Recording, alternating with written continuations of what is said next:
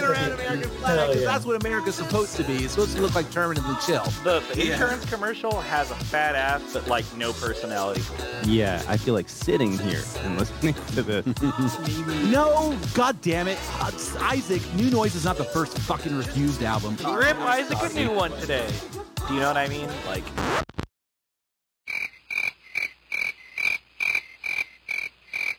Don't touch my records. Ever.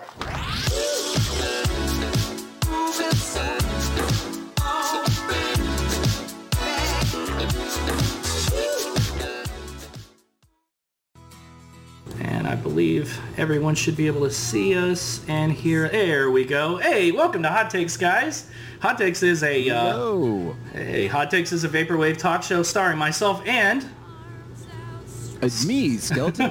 Skel- sorry, Christopher Smith. Christopher Smith. We're How here. We are here to uh, argue, debate, converse, query, and geek out about art and music with you guys. Uh, if, if it's the first time for any of y'all, Hot Takes is a very interactive show. You are free to type any question you have that you want to pose to me, Chris, or our special guest today, Angel Marcloid. Um, I hope I pronounced that correctly. Uh, of Fire-Toolz, Mindspring Memories, Toad Computers, Nonlocal Forecast, I believe, and several other amazing acts. We are extremely excited to have Angel with us today. Um, if you cannot hear either of us or either of us is too loud, if the music is too loud or too quiet, we need y'all's help to let us know what, let me know what I need to do to make it better. Um, and thank you last of all to Tech Honors for rating us and to Indie Advent Tech, for his consistent help. Let me turn this Rilo Kiley song you, off Indy. and maybe you can um, tell us a little bit about uh, a hot take for today. You want me to do the hot take or do you want to do a music rec? No, actually, that's a good idea. Let's do the music rec first because the hot take can go right in. Yeah, yeah, sorry. So we don't plan this stuff right out, in, y'all. yeah. This is live. So, um, Why would we plan it? It's less fun that way. Exactly. So I want to uh, turn you guys on to a lesser known vaporwave artist that combines vaporwave and breakbeat. Um, we all know probably, and many of us love Sierra Mist, Sewerslvt, and a handful of uh, artists that, that combine breakbeat with, sorry, with vaporwave. But I, I discovered an artist a couple years ago from Prague that goes by System ST91. Ooh. If you haven't heard System ST91, uh, Skelly's a bit low. Thank you, Zanrai Kid. I'll turn him up right now. Um, at System ST91, you can find he's an excellent graphic designer as well. He does the artwork. Let's see, Chris is all the way up. We'll figure that out. He does the artwork for Oh, his releases. Yeah, Wait, may- wait. maybe turn yourself up better? while I'm.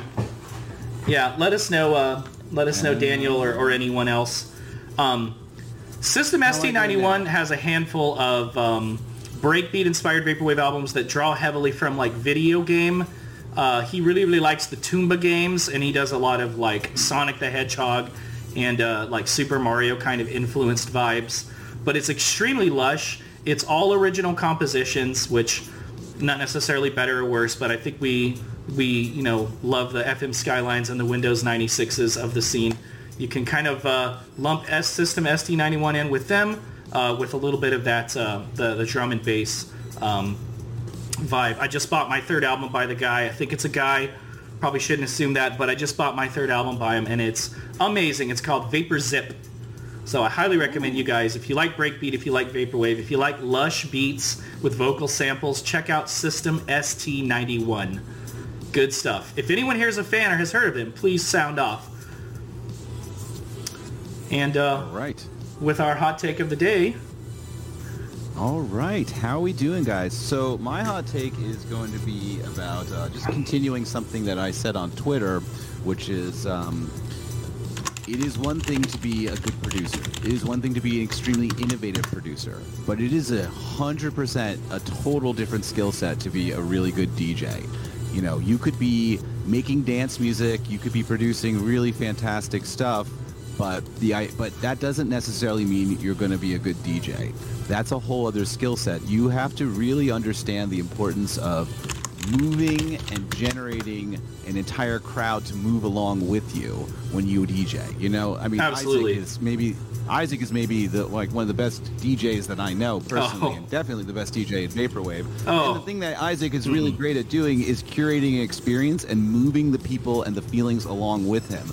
Sometimes I have artists that are great producers and they get up there and they're just kind of playing whatever they want to play and that is fine if you are playing a show.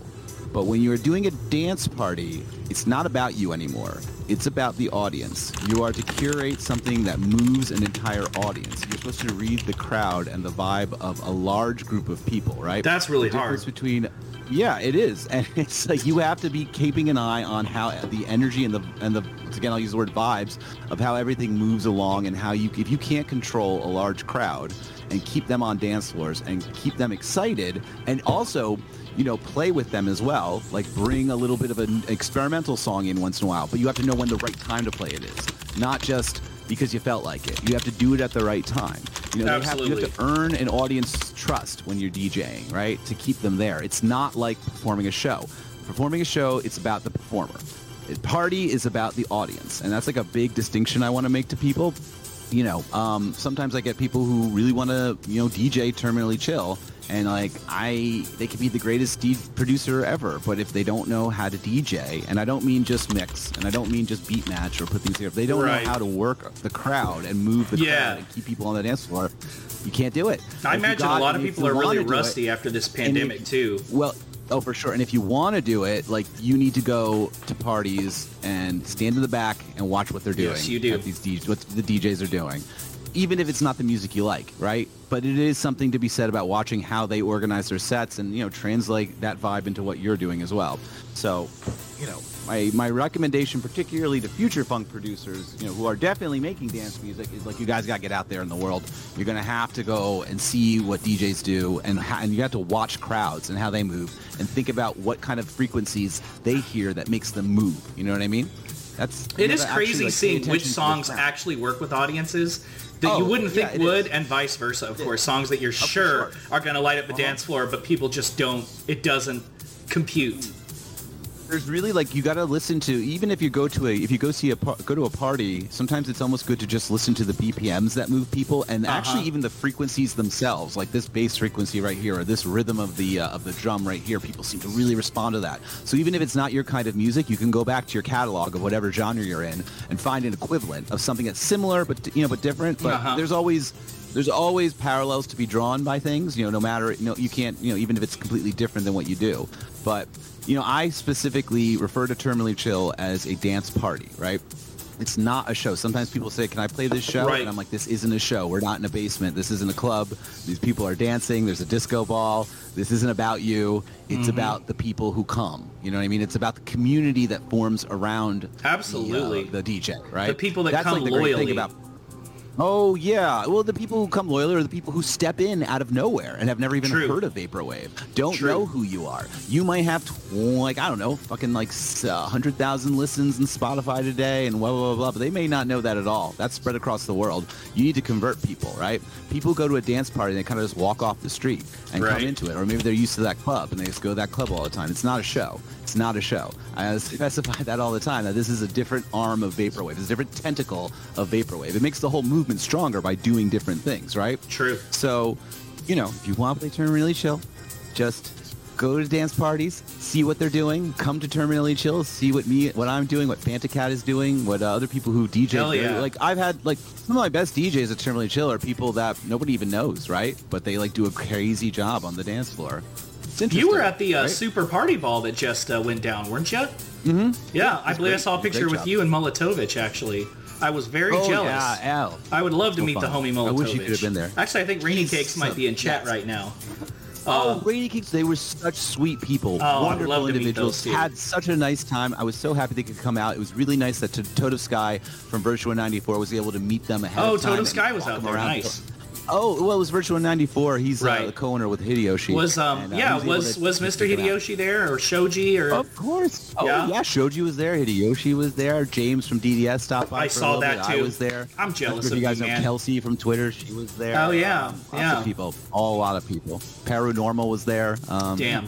Damn. I'm Fun so glad you guys got to have that experience. Um, hello, Groovy Kaiju, by the way. Groovy says hi. He's got to help with some family stuff, but he's watching Oh, on YouTube him. and he wanted to stop Love- by and say hi. you, and he loves Love all of so us. much. You, me, and Angel, New and everyone in the chat. coming out from him. He does. Can't wait. Yeah, very, very Yeah. excited. He actually has a clip. Did you know this? He has a clip from the Hot Takes ad in his album. He told me, yeah. Yeah. I'm very excited. I still want to collab with him Too at some cool. point. I just got to get my schedule down a little bit more. I- Almost there. You are a busy man. I, I am not as busy as I Oh, was. I'm but, shipping uh, it away, man. I'm you poor shipping thing. it away. You poor thing. Almost um, but we can save that for the end of the broadcast. Yeah, of course, Um, of course. Might be a good time, unless you. I didn't want to cut you off. Maybe you could play some We're System done. Let's bring it on. ST91 on your next uh, DJ set. But anyways, Sure, I um, can't wait to check them out, man. one one other question: Is there going to be a Terminally Chill Philly edition coming back anytime soon?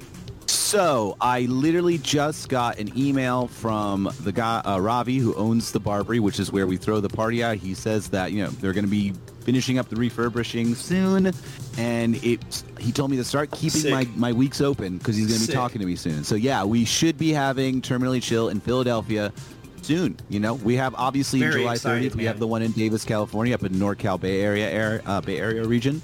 Uh, but yeah, the Philly one should be coming back sooner than later. Yeah, we might do a little outdoor thing too. So stay tuned. Ah, I can't wait till I can right. go up there, man. But all right, thank you very much Can't for wait to have that. you, buddy. Um, oh, we want to talk to Angel. Everybody wants to know what Angel has to say tonight. Angel has uh, promised to uh, to destroy both of us tonight. So I don't know about you, but I'm really excited.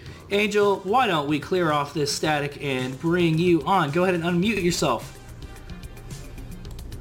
What's up? Hello. What's up, Angel? Thank you for coming on. Can't wait Yeah, to speak to you. Mm-hmm. Yeah. What do you think about uh, what Dr. Chris had to say about the um, the experience of uh, having to keep a crowd engaged? Because you played a lot of different shows as a lot of different instrumentalists, employing a lot of different tools and, and instruments. What do you think about what he said? I think everything that was said is is correct, but um, I don't know that from personal experience doing it myself because I've always kind of had this tendency to sort of derail that sort of thing, uh, especially with Fire-Toolz. Um, Absolutely. Anytime I played any sort of show with like great DJs and like uh, techno and house oriented, even like gabber and hardcore, like anything like that. Anytime I play a show like that, when there's like, when it's like filled with ravers, and and I go on and it's like people flip out for like the Right. five and a half seconds that dance part's happening, and then I just start doing something else. And I, th- there'll be like 10 minutes of just abstract noise, and it's just like these people are standing there like, this is weird and I'm on drugs so it's cool but like I don't know I want to dance and then and so I Right. don't, I don't know I I really admire people that want to craft um, a set or an album to like be super engaging and to like get people going. DJ the, you're right like DJing as a whole other world and I mean I can't do it at all. I mean, I haven't really tried that hard, but I mean, Oh, I, you I would can't master it just, in like two hours. I mean, if I practice, but that's the thing. Like, just because you know how to use a DAW and, and make electronic music or whatever it is, like, doesn't mean you know how to DJ. True. And um, It's yeah, it's a weird thing. It's even if you know how to make dance music, sometimes it doesn't even mean that you know how to DJ. I remember when I first start before I started DJing, I just spent a lot of time going to the parties and figuring out what moved me and keeping an eye on what moved other people and thinking, you know, when I when you DJ, it's it's no longer about you. You know, I I would fucking love to throw on Fire-Toolz. It's Right. my favorite. I don't mean I don't mean to gush, but Fire-Toolz is one of my, my favorite acts. And uh, but I can't play that at a D. I can't play that at Terminally Chill, even though it's a vaporwave dance party. I can one edit it a little days, bit. I'm just gonna I'm gonna put together a little compilation um, after my next album comes out of like a dance collection because I do Oh, have fun. a couple songs that like maintain a pretty hard beat for like most of the songs. They're rare, but but they exist, and I'd like to do more of them. One thing I can do. oh, fun! I would, I would love to. I would be honored to hear them. Thank you very much. One of the things I can do occasionally is edit songs and put them into a dance format. Not like straight Oh, up. Like, true, yeah. it into some electronic thing, but I can incorporate certain parts into other songs. You can layer things. The nice thing about DJing is you can layer, right? You can beat match. Yeah. You can layer. You can isolate parts of the songs and put it as a clip over top something. And uh, so that's always an option that I kind of do sometimes. And the other, the hope though, when I do terminally chill, is that it will it will bring people in who don't really know about vaporwave because it's a dance party. You know, it might be some art students that thought this was a very interesting thing to go to because they're looking for something unique to dance to, right? And Right. they'll go home, they'll learn what vaporwave is, and then they'll type it into the computer and they'll just spiral into all the different sounds, textures, and ideas that are incorporated at the scene. And you know, they'll find out about maybe some, about the artists that maybe aren't necessarily the, the, the easiestly accessible, but you know they're probably kind of arty people in the first place if they were at that party. So you know, I, I that's the the goal of it kind of is just to promulgate all artists in the scene and this. I agree, Yeah, and a I lot of the people. I- I'm sorry, yeah. Angel. Go ahead. No, it's okay. You know, I'm the guest, so. Hey, so Um, you get you get the main spotlight. no, I'm sorry. I just didn't know you were gonna go next. I forgot there was three people here. I just got Uh. excited. But yeah, It's it's okay. you can go after me. Um, Let's do it. I, uh, despite what I I said a minute ago, um, I still get a really positive response because I think people are just interested in what Mhm. it what was happening. Um, so you know, I've never gotten like booed off stage or anything. Thank God you know, for people that. come up to me and they're just like, "Wow, that was crazy," and I'm, I'm just like, you know, I feel bad for not like making you dance for that long, and they're just like, "No, it was so awesome." So I'm just Right. It's more of like an experience, and thankfully, a lot of the Yeah. vaporwave people are already open-minded and are already dipping their toes into all kinds of other weird non-vapor music, anyways. You- that's the thing. I is, imagine like, people nobody, are very receptive. So, so this is a big trend with a lot of vaporwave, uh, particularly is that nobody really starts with vaporwave, or if they do, then that's just that would be a new thing that's just happening Yeah. now. But most people start.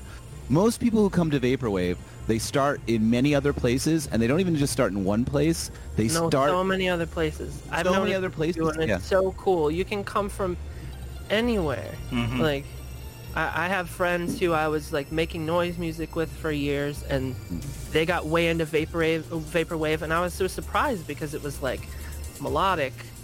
Very um, euphonic. So I was surprised they would like it, Mhm. and it because it had structure. But they were into it because it was like weird, and they're into weird Yeah. stuff, and Right. they Uh-huh. perceive it as being like strange, like Yeah. probably mainly the uh, sample-based stuff. But then, yeah, there's people from. I mean, uh, there there are people that run vaporwave labels that that are their main thing is a black metal band. Mhm. you know, oh yeah, like Winter Quilt. Yeah. And they're quilt, and then Yeah. and there's somebody who runs a label. It's the same way. Um, Some, but yeah. I don't know. I think they're kind of like a mysterious black metal band, so I don't I don't want to say who it is. Oh, you don't want to dox anybody. I no got worries, you. no But worries. Respect. Of but course, they, of you know, course. he was doing that for a really long time, and then like had this like discovered vaporwave and was just like, what the hell, and like got fascinated with it, and is now putting out like slush wave albums, and it's just mm-hmm. really interesting because that's It's so you- cool you to watch wouldn't- people. Wouldn't expect it.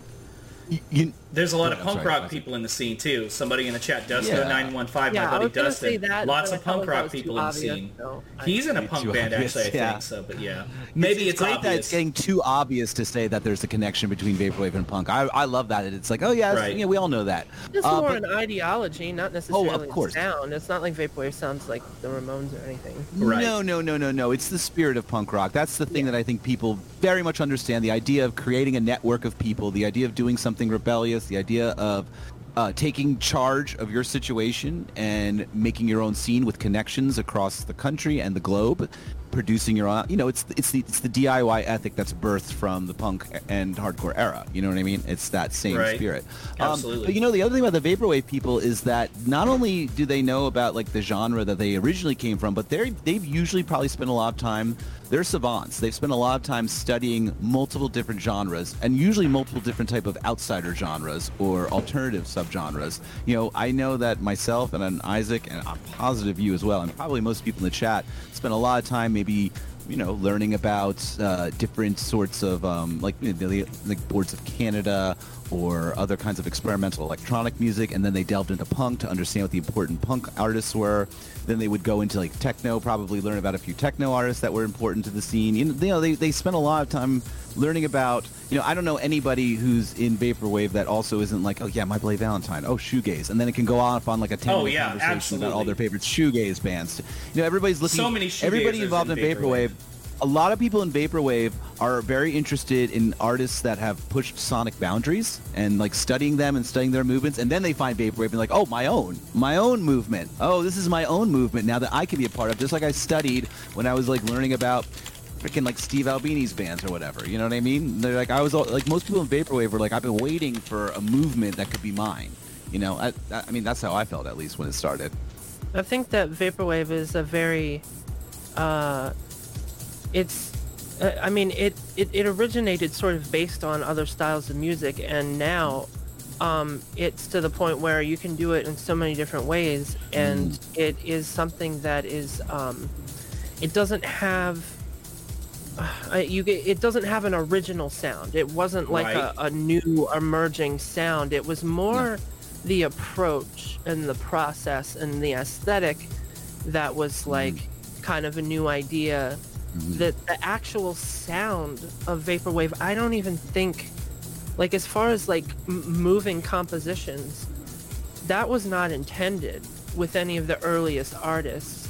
I don't think most of them were trying to um trying to like make a really good composed song. I think they were just trying to con- convey a vibe and like a feeling Absolutely. and an idea.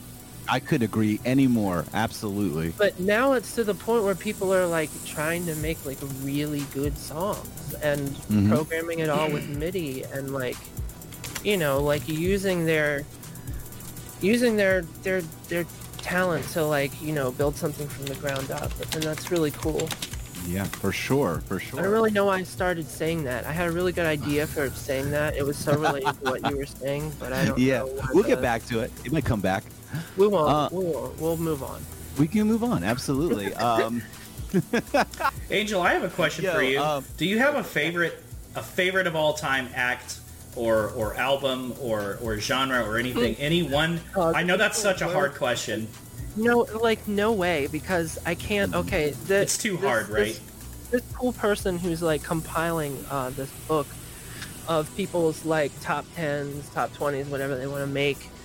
Uh, he hit me up for my contribution, and it took me a year to be able to to do it. At first, I Oh, kind of wow. decided against it. I was like, I can't go through this because anytime anybody wants me to do something like this, I spend hours and hours on it and switching things out for other things Right. and there's there's just no way like i feel things so strongly like music like music is almost like an attack on my nervous system it affects me so much so it's just like there's so much music out there that has moved me so deeply and shaken me up almost so it's Yeah, like I there's feel just that. no way How do you pick Like, one? every- um You just pick one that you like right now. one that wasn't like a um like an absolute favorite if I was just to pick No. a Yeah, Just yeah. what you It's like. too hard, huh? brain is breaking now. I don't know what because I wanna I want it to be a really good thing to pick that would be like the you don't have best to worry artist about it or album to discuss on the show. But I, I don't know. you don't have to. It's fine. Yeah, yeah. No You- pressure. You don't have to answer that question. If you wanted to, you could answer. You could just say something you've been listening to lately that has moved you. It doesn't have. It's just a lately one.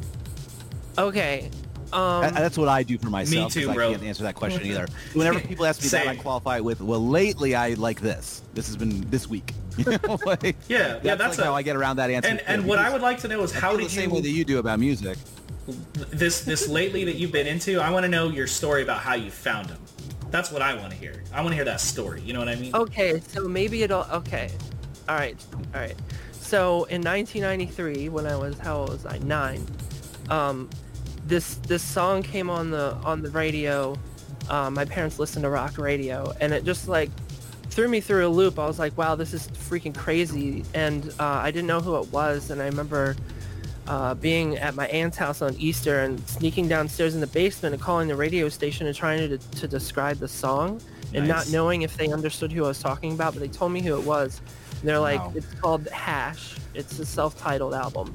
And I, you know, I'm, I'm nine, so I don't know what hash means. So I, I tell my dad, I'm like, I gotta get the Hash CD. The song is crazy. I called the radio station. They said it was called Hash. Can you get the Hash CD? And like, I don't know, like maybe it was like roughly a month later, my dad got it for me, and um, and it's just really awesome. Um, all different styles of kind of like uh like grunge adjacent like alt rock kind of Okay. post glam kind of thing because this was early Uh-huh. 90s so it was like rock Yeah. but there was some punk there was some funk there was some Huh. like blues which i don't normally get that into but it was just like really kind of unique stuff so fast forward um you know i'm like 37 now and i'm you know just every once in a while i go back to that record and listen to it and i decided okay i'm gonna look these people up for any press coverage or anything to see if they're still around. I want to tell them how much this album like means to me. And Yeah. I did a lot of research and there was like nothing on them except for a couple like sort of obscure articles. So I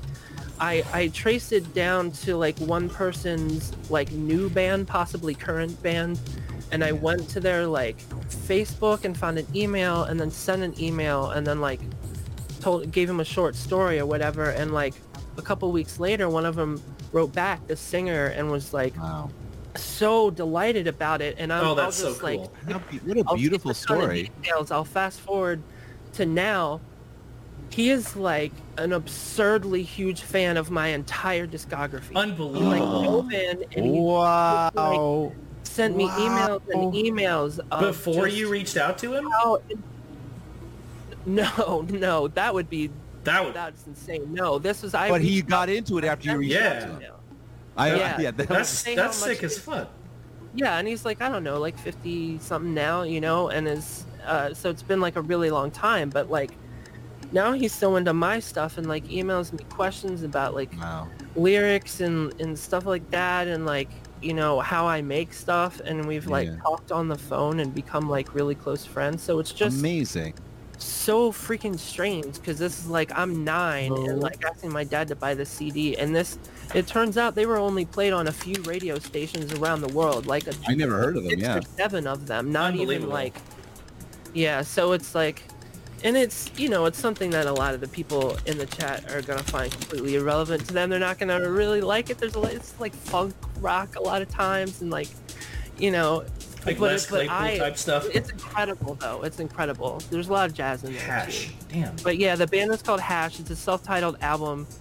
Um, it, everything on YouTube is like the shittiest rip possible, and it's not on streaming or anything. But if you want to go to YouTube and type in Hash and um, like the I first tried looking one them up on the CD is, Spotify. I couldn't um, find him. Do you, yeah, do you mind linking I it, Angel? If it's not super Spotify while we were hard? talking. I couldn't find him. Yeah, yeah. Lux found an I mean, Amazon they, they had link. one album on like Elektra, and then you know they Oh, wow. fulfilled their contract and left, and it was a bad experience. for Dustin them, says, "Is Mr. Hello one of their songs?" He's looking on YouTube. "Yes, that song yes. sick." Oh, heard it we from found it. All The. Wizard song So- sick. Can I, can I ask a question, actually? Because Yeah. this kind of like leads because you know you mentioned hearing that band at a young age. I mean, I gotta buy this. This is kind of a random question, but when you were a kid growing up, did is there like a particular song that your parents would play or that you'd hear on the radio when you were very young, before you even really thought about making music, that just sort of grabbed you, and maybe you even still think about time and time once in a while today, like just something that happened that like a, a musical experience that just sort of happened before you really even were processing music that much. You're like, Well, oh, you like can- that song every time it came on. I can answer this sort of, but there isn't really a time before I started making music because when I was just I guess enough let's say before you had your like, musical voice. when I was old enough to hold like a, two wooden spoons, I was Hmm.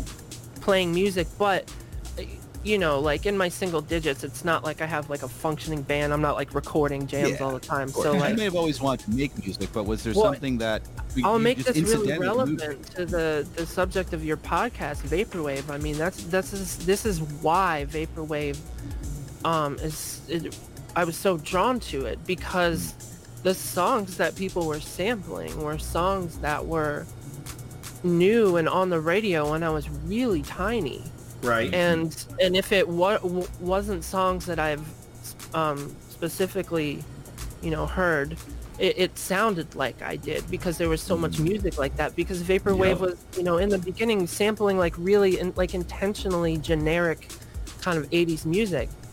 True. And so slowing it down and adding effects to it and making it hazy and stuff is like to me it's kind of like you're like squeezing it and trying to like squeeze like more juice out of it by like giving giving it this uh, alternate perspective. Yeah, by, so I- you know, I- I- Giving it new life. treatment. When I thought, when I think of the Echo Jams, I always think of them as a way that as sort of almost a metaphor for how memory works. Whereas you don't always remember a cert, the whole song, you remember the part that's most salient to you, and it's a memory, so it's degraded a little bit. It's off. It doesn't sound the, the right way that it used to when you would hear it directly on the radio, and you have to travel through your memory to even find it. And that traveling warps it. Adds where the reverb and all the slowing down. I don't know. That's kind of how I always see it, like a fragment of a memory, right? And that's kind of Uh-huh. all that we have left at the end of the day. And with everything we experience, it's a fragment of the mem- of a memory. And Um, sometimes dreams are involved in that, which is what I think a lot of the aesthetic with vaporwave comes from, at least with the ambient stuff and Well- and the origination of dream punk. I mean, you know, just you know, dreams. Like it, it Yeah. sounds dreamy. Like even if you don't put a bunch of reverb and delay on something, even if you just like slow it down a bunch and play it back, it it has a dreamy quality because it sounds kind of like warped and like sometimes in your dreams things are like going really slow or you can't go as fast as you want to and you're trying to you know Right, like when you can't run away. happens. mhm. Yeah, I I, com- I totally totally feel that statement. Uh, very hard. Yeah, it's my- very interesting. my friend in the in the chat um said my favorite part of vaporwave is the frequency shift. And um yeah i really agree with that except the problem is like you got to be careful because then you, if you you look at a frequency spectrum when you're working on your song you'll notice all the way up at the top near uh, 20 kilohertz at the top of the spectrum there'll be this nasty noise that'll start to creep in because you're taking the song and shifting the frequency spectrum and then this The audio engineer the speaking right now. wasn't I was gonna say, here go the genius. shows up. So Here's cut audio that shit out, people. Cut that shit out, Because I am people. tired of mastering your shit with that 20k Oh. screeching in my ear. Wow. Oh man. yeah, I- just guys, guys, find the frequency band, lower the band, find out which one it is, I, bring it I down. do it if you don't do it, and you all don't know I'm doing it, but I always do it. So Thank you for doing it. Thank Angel. God for we people all like you. really appreciate it. Thank you. Um, Yeah. What's Yeah. interesting to me sometimes, yeah, vaporwave is very, very interesting, particularly when you are playing with something that is sampled and then also using live, like you know, actual instrumentation as well. And I like the idea of creating a confusion between what is a sample, what is original instrumentation, and what is maybe just your memory or your, your imagination adding something and you don't even know it. You know, Oh, damn. I like that concept. I hadn't like even when thought of that. those lines. That's Mm. I kind of, I try to keep them separate a lot of times for some reason. You do that, I yeah. love- mine- yeah. I love the aesthetic of sample-based music and just the way it sounds.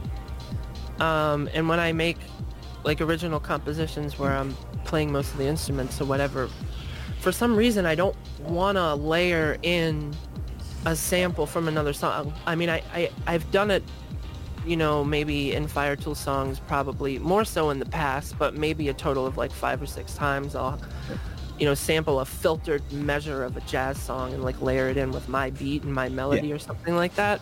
But I don't really do that anymore. Um, Yeah.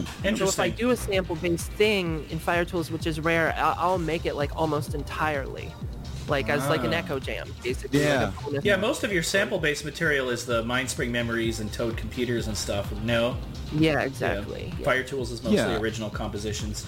mo- mo- most of Skeleton Lipstick is original compositions, um, but occasionally I'll, I'll throw in a sample in the middle of it somewhere or somewhere underneath it somewhere, and uh, you know, it Yeah, I mean, if right, it has to right. sound It doesn't have to. it's Yeah, cool- I don't always a do cool that. I don't usually do that. It's a cool bonus. Uh, yeah, exactly. It's just um, it's only it's it's the context of the song. Does it work or does it not? You know, if it does, if it feels appropriate, then it's another tool to use. It's another instrument to play with. And if not, then it's not. You know, it just sort of I used- depends. I used to use samples as tools like that and older Fire-Toolz stuff, and I kind of hmm. miss, kind of miss doing it. Like You I- should do it again. Well, you know, you follow your journey. If it's not right to do it, then it's yeah, not it right doesn't do feel it, right right Doesn't now. feel I'm right. It's like right so, I'm You so would know better. selfishly wanting it to be personal and like so centered around like my own like dream world that I kind of Oh, don't yeah. want to. I don't know. If- That's if I- understandable. If I u- if I use a sample, I don't want it to sound like what I was using. I don't even want people to really be able to recognize it. You know what I mean? It's Gotcha. because Well, it's that's just it's a, for me, it's a won't get in texture. trouble. Yeah, but like I wouldn't care. You know, it's not even about like that. Like fuck that shit. Like, I don't care that they can take it down if they don't like it. I'll make a new fucking song, whatever. Um, but Just I just down. for me, it's fine. what you just slow it down. It'd be fine. It's what you said before. It's like uh, my, you know, I, I consider my music to be a personal thing, and you know, uh, but that's not to say that people. The thing about vaporwave and the echo jams is for the really great artists, like people like uh, Luxury Elite or Trash Ghost. Like this is very personal the way they use those samples, and it is telling a No, story. that's true. Yeah, I don't on, mean to say it's not the- personal. Yeah, well, no, it, it's different. You, but you can tell sometimes. it's different in some way, but personal personal shouldn't have been the word then because Well, it is because, it's personal like for you. I know person- that stuff is so Yeah. personal to them, sure. and Mind Spring is so incredibly as personal to me as Fire-Toolz is really like as far as For sure. yeah. It's really it's just in a difficult to know the right word. Yeah. No, I understand. It's very difficult to figure out the language to even convey what you're saying, but I understand what you're saying. You know what I mean? For sure. It just for you, and it, like what what personal means is an individual thing for each person, right? So you know, personal for you means something. Personal for me means something. Personal for Isaac, you know. I don't know. There's some know, Mind Spring and memory down songs and that have really touched me very, very deep inside. Like I think um, Oh, yeah? "Return to Heaven Accepted" is a perfect example of just like, Oh, like yeah. holy that's a great shit, this song. song is just great one. very Yeah. moving, Good extremely moving. Love so that personal, very personal to me. Even if I may Yeah, not be imagining the the, same name things that you're song- imagining. The name of that song comes from there's a song by a by a prog metal band called Labyrinth from Italy, or an album Gotcha. called Return to Heaven Denied, which is such a sick title. way. Yeah, Oh, interesting. What a cool title! Like, oh would my Yeah, right. to god! heaven, No. and and God is just like, nope.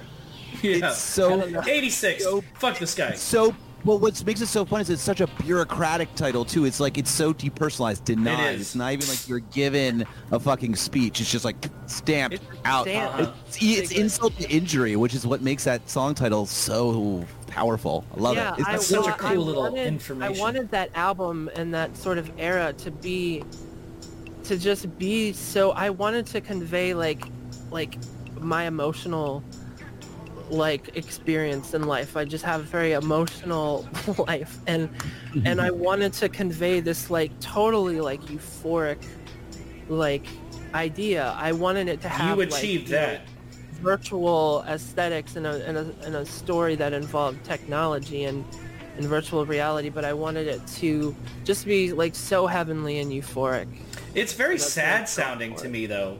I don't know if I'm like Yeah, reading into it, Well, but it's very, thing s- it's very sad. You blur the line between that tragic sound and and really uplifting when you you focus on the major key, but you do it really slow and have a lot of dissonance.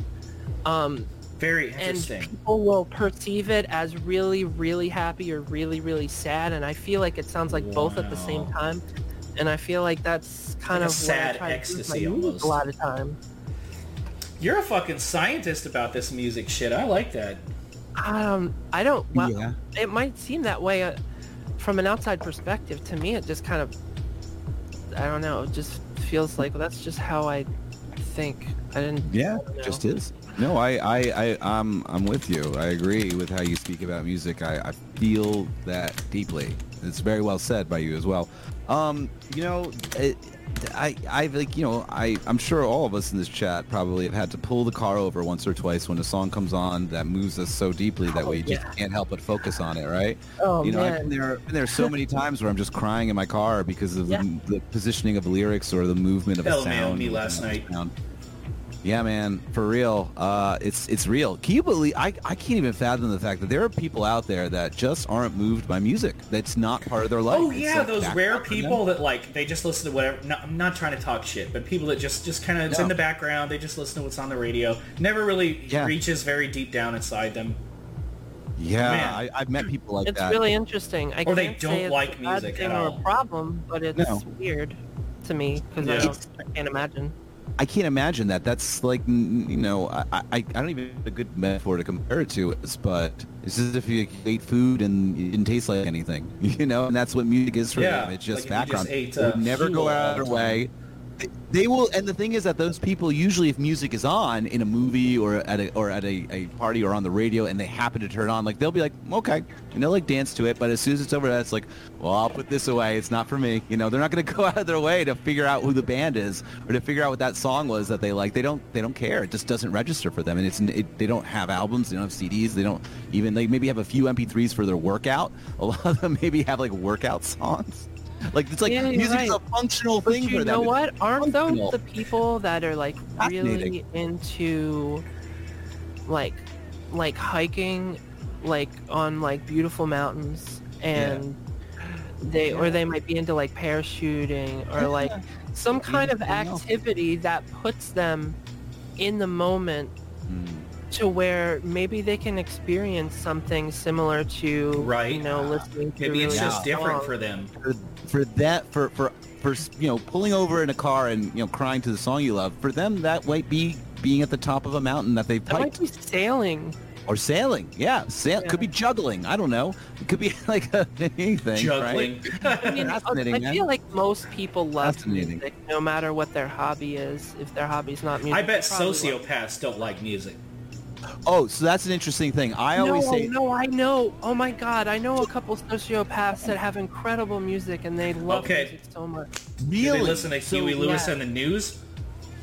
Are they really sociopath? I always thought the best way to test someone who's a sociopath is not to test how they how they interact with people, but how they interact with art. Like you know, if you look at I don't know, I'm going to use I don't American. know. Like, no, am I wrong? Really? Wow. No, I said I don't know. I don't. like that when you think about like American Psycho, I'm just gonna use like it's just off the top of my head. If you ever read American. Psycho, well, yeah, if you ever watch the movie or read the book, particularly if you read the book, he spends a lot of time detailing like the history of like Phil Collins's post, you know, uh, post uh, what Genesis career, right? Because he thinks that after that it's like it's too arty before that. But he can detail all the movements. He can say which one he thinks is the more successful album, why it's the more successful. Do you like Huey Lewis and the News? You know that Right. scene, like he's really good at explaining it and why it is a perfect album. You know, uh, you know why it's a perfect pop album, but he doesn't feel it. You know what I mean? He does. He's not going to pull over in his car and cry. Like he can explain to you exactly why he thinks this is a successful album, and like he'll talk about it for days. Ah, but it's all But it- I think factual. that might be indicative of something other than just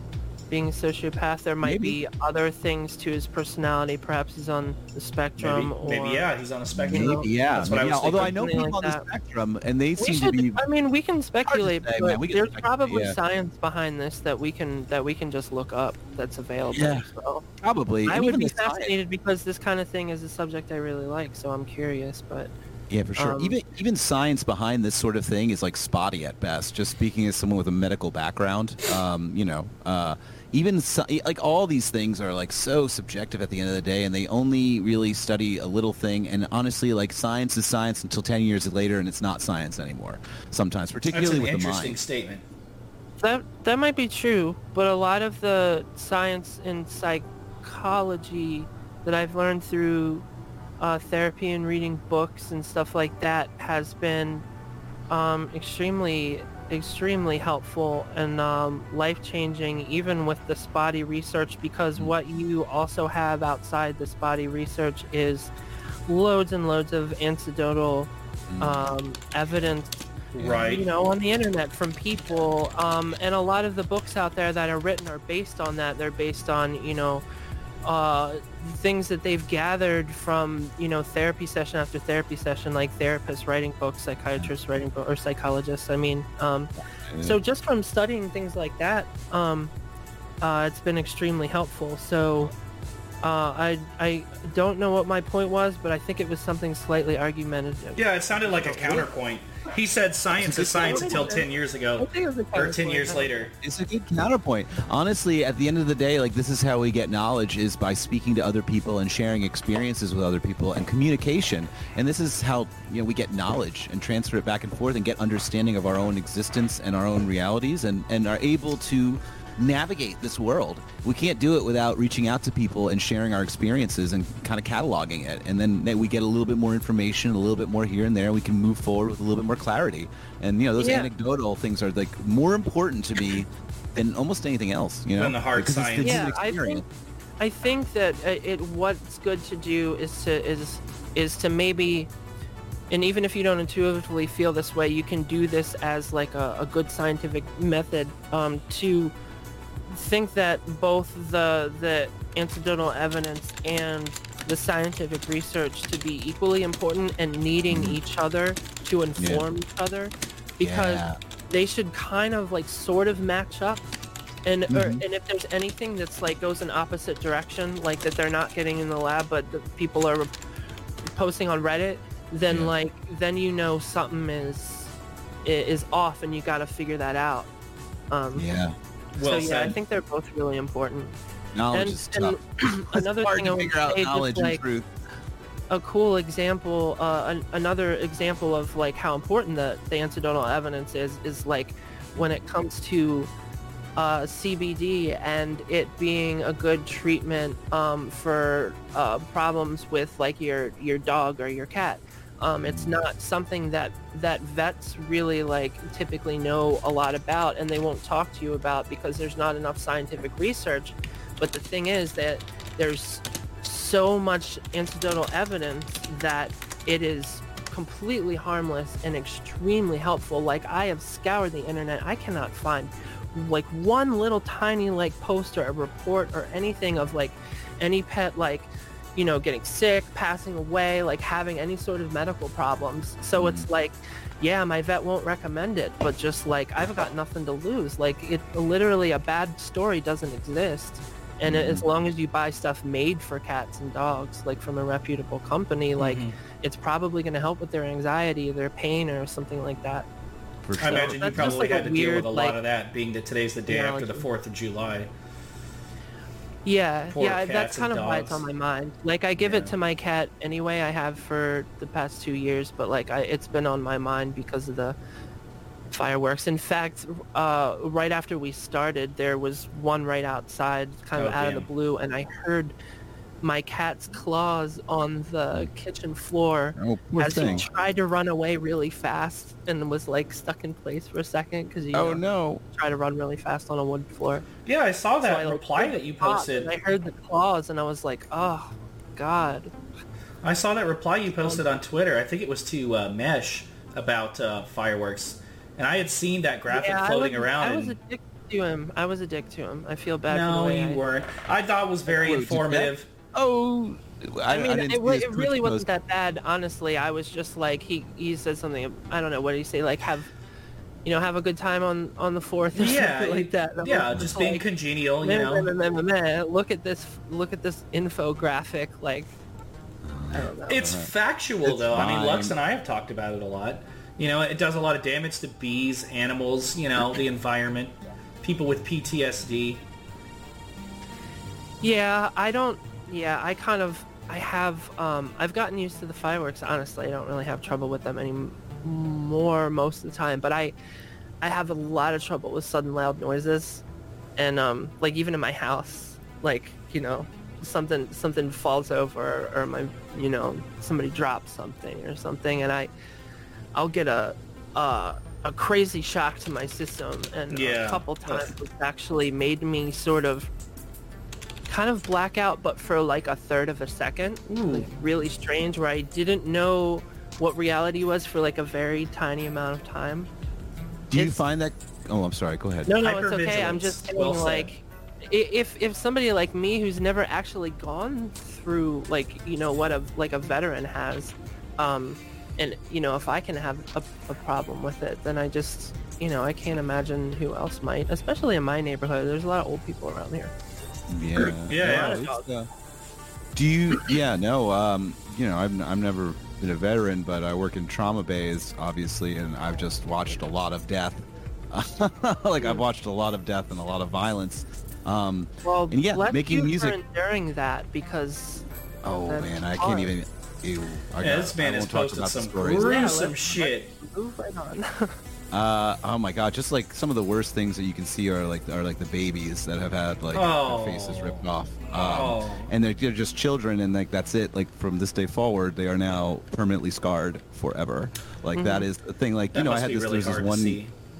Oh, you know, like there was a guy raising fighting dogs, and like one broke out of the, uh, which is you know one broke out of the pen, and that was uh, we'll Yeah, stop there. No. But uh, Oh, um, yeah. you know, I just wanna like you know making music. I have a question for you. Is like you know with, with your anxieties and your and and and your and you know and and all the things that we all suffer with. Do you find making music as a therapeutic experience for you? Does it help you? Does it help you give you strength? Does it Yes, give you uh, make- catharsis? definitely. Catharsis. Yes.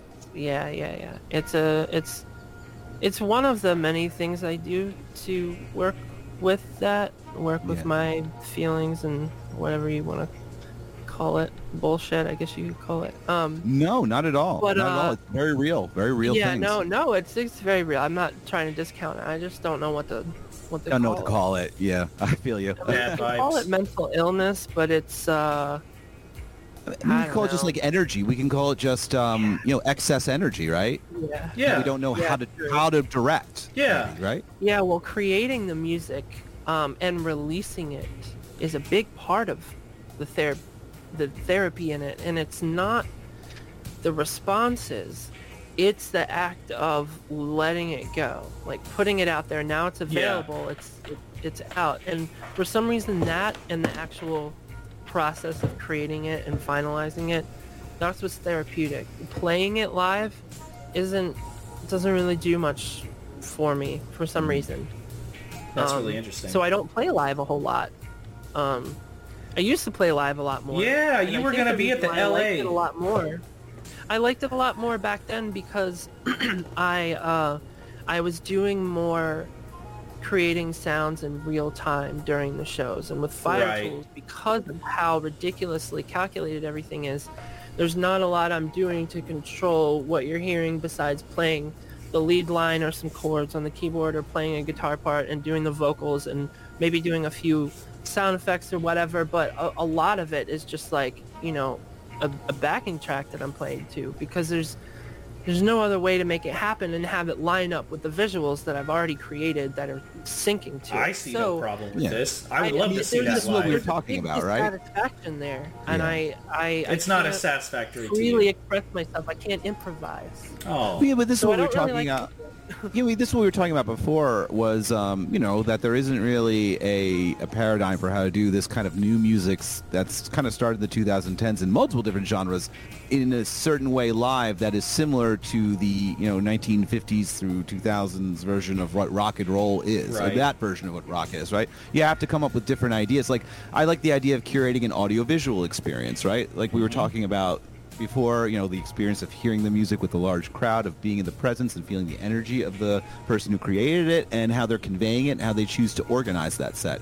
This is also one of the reasons why I started getting into DJing too, was that, um, you know, it was it's a bit more satisfying with a live crowd to DJ than it is to do my weird electronic music live, which I've figured out a way recently, and I've done it on some of the live streams to do my DJ, the DJing, and combine it with some of the live performances. That Oh, works yeah, for me. bring that That's up. one way of doing it. That's just one way of doing yeah, it. I think that's how a lot of uh, electronic artists, like like in the trance scene, like when when uh, when artists would would perform, like they were doing DJ sets, even though they sat Essentially. On their computers and like made the songs. They're doing DJ sets of their songs and other people's Absolutely. songs and remixes of other people's Yeah. songs and other Mhm. people's remixes of their songs. Yeah. And I know this applies to other electronic genres too. I just know mostly about trance because I was like a huge nerd for it when I was. I love it. Well, I mean, the first time I saw, like, I remember, I remember being the first uh, artist that I saw saying, "Okay, this isn't going to be exactly a live performance. It's going to be an audio-visual experience that we curate and move along." Would be like, I remember when the Knife was touring for Silent Shout. That was what they did, and I remember seeing that. Okay, well, the Knife is doing it this way. I can probably do something similar too. Yeah, Right. so much of the knife, I, I don't know about that particular project, but so much of the knife is just like sitting at your computer and like toying with like sound design and like doing all this like weird stuff that you can't easily replicate. Like the vocal effects and stuff like that. Like Correct. you can't do all that in real time. So there's got to be some aspect of, using the machines to like help you. I don't know. But I've seen artists literally band, just it's do the a computer. percussion part live. Nothing more. And these are well-known Well, no, artists I that have just banged out the drum beat, and it was awesome. Like I loved it. Yeah. I- no, I I, love that too.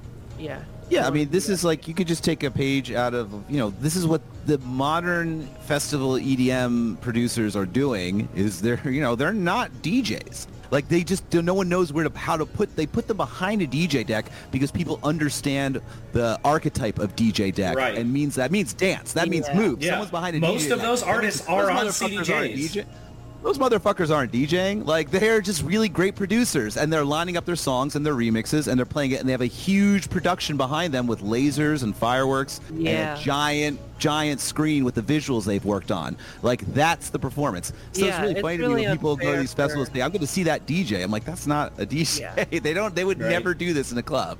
This is just Yeah, because they're it's- it's producers, and we don't understand what else to put them behind." Yeah, they're Anyway. behind CDJs. like DJ. They're they're doing the DJ thing.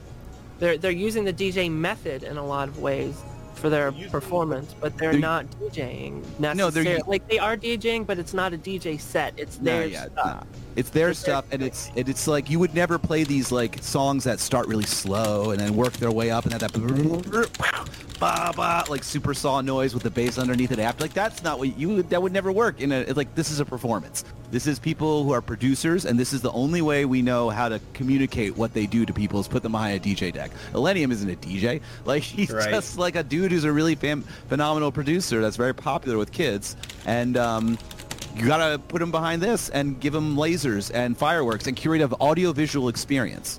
Yeah, I agree. That's a I actually have a question for you. Great If- thing to do.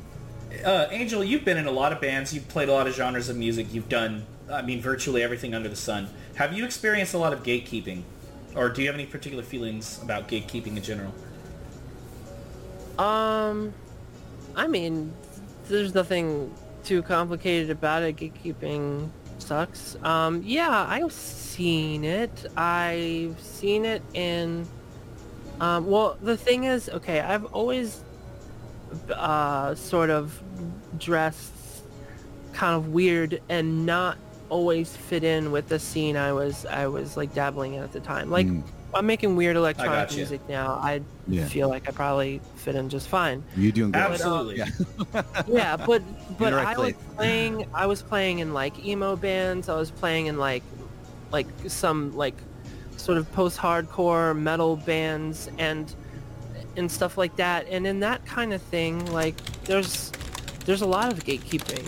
Um, I've I feel like uh, out of all the scenes that I've ever been a part of, and this is just my experience, and I know a lot of people their experience is different, but in in my experience, the the worst has been in hardcore, like not the electronic hardcore, Right. like We're talking Not like, Not like Gabber. We're talking about like metal music. you have to understand, I'm like, you know, I'm in a, I'm in a, A- AMAB, AMAB body or whatever, and I've, but I've always been kind of feminine and colorful. Yeah. Um, and being in that scene, it's just like I, I'm just a target.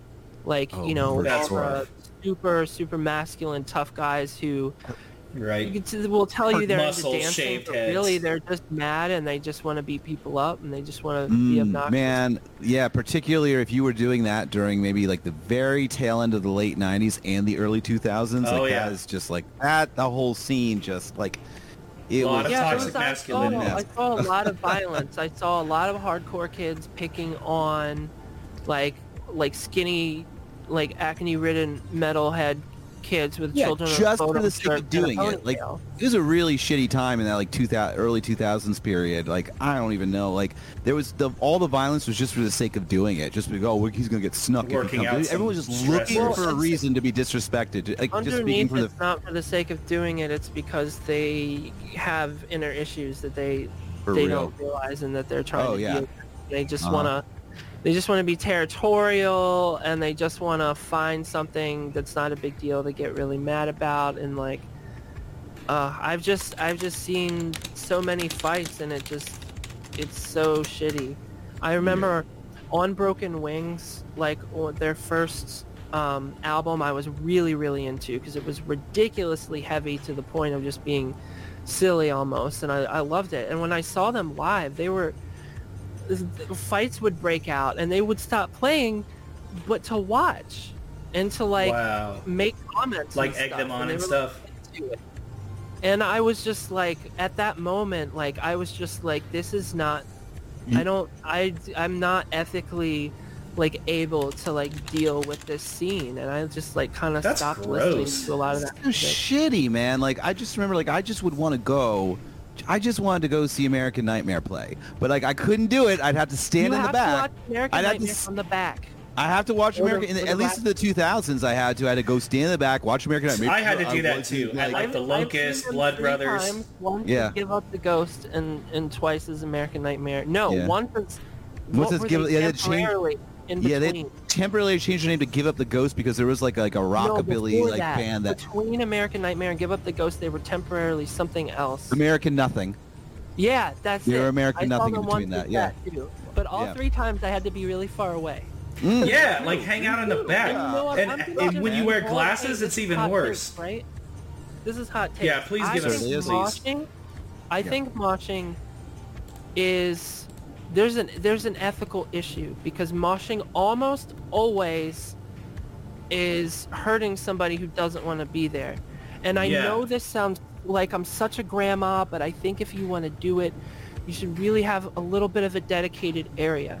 I Yes, I thoroughly agree. Anyone who wears glasses, Yeah. like, damn. I've been in so many situations where I've been trying to enjoy a show in maybe a smaller area, and I just can't. I just can't watch the band. I can't be in the room because I'm getting my ass kicked, and and I it's just like people just don't think about that, especially people that like grew up listening to hardcore and they're just like it's like a way of life and it's like dancing is like something you're passionate about and that you actually practice and think you're good at and have so much fun doing it like I don't want to talk shit on those people but I just think if you're if you're at a show and you're hitting people that that aren't moshing like there's an ethical issue like that's Yeah. wrong it's Well, yeah. It's, wrong. it's shitty. Meanwhile, in vaporwave no, shows, no, we're all no hugging crowd. each other.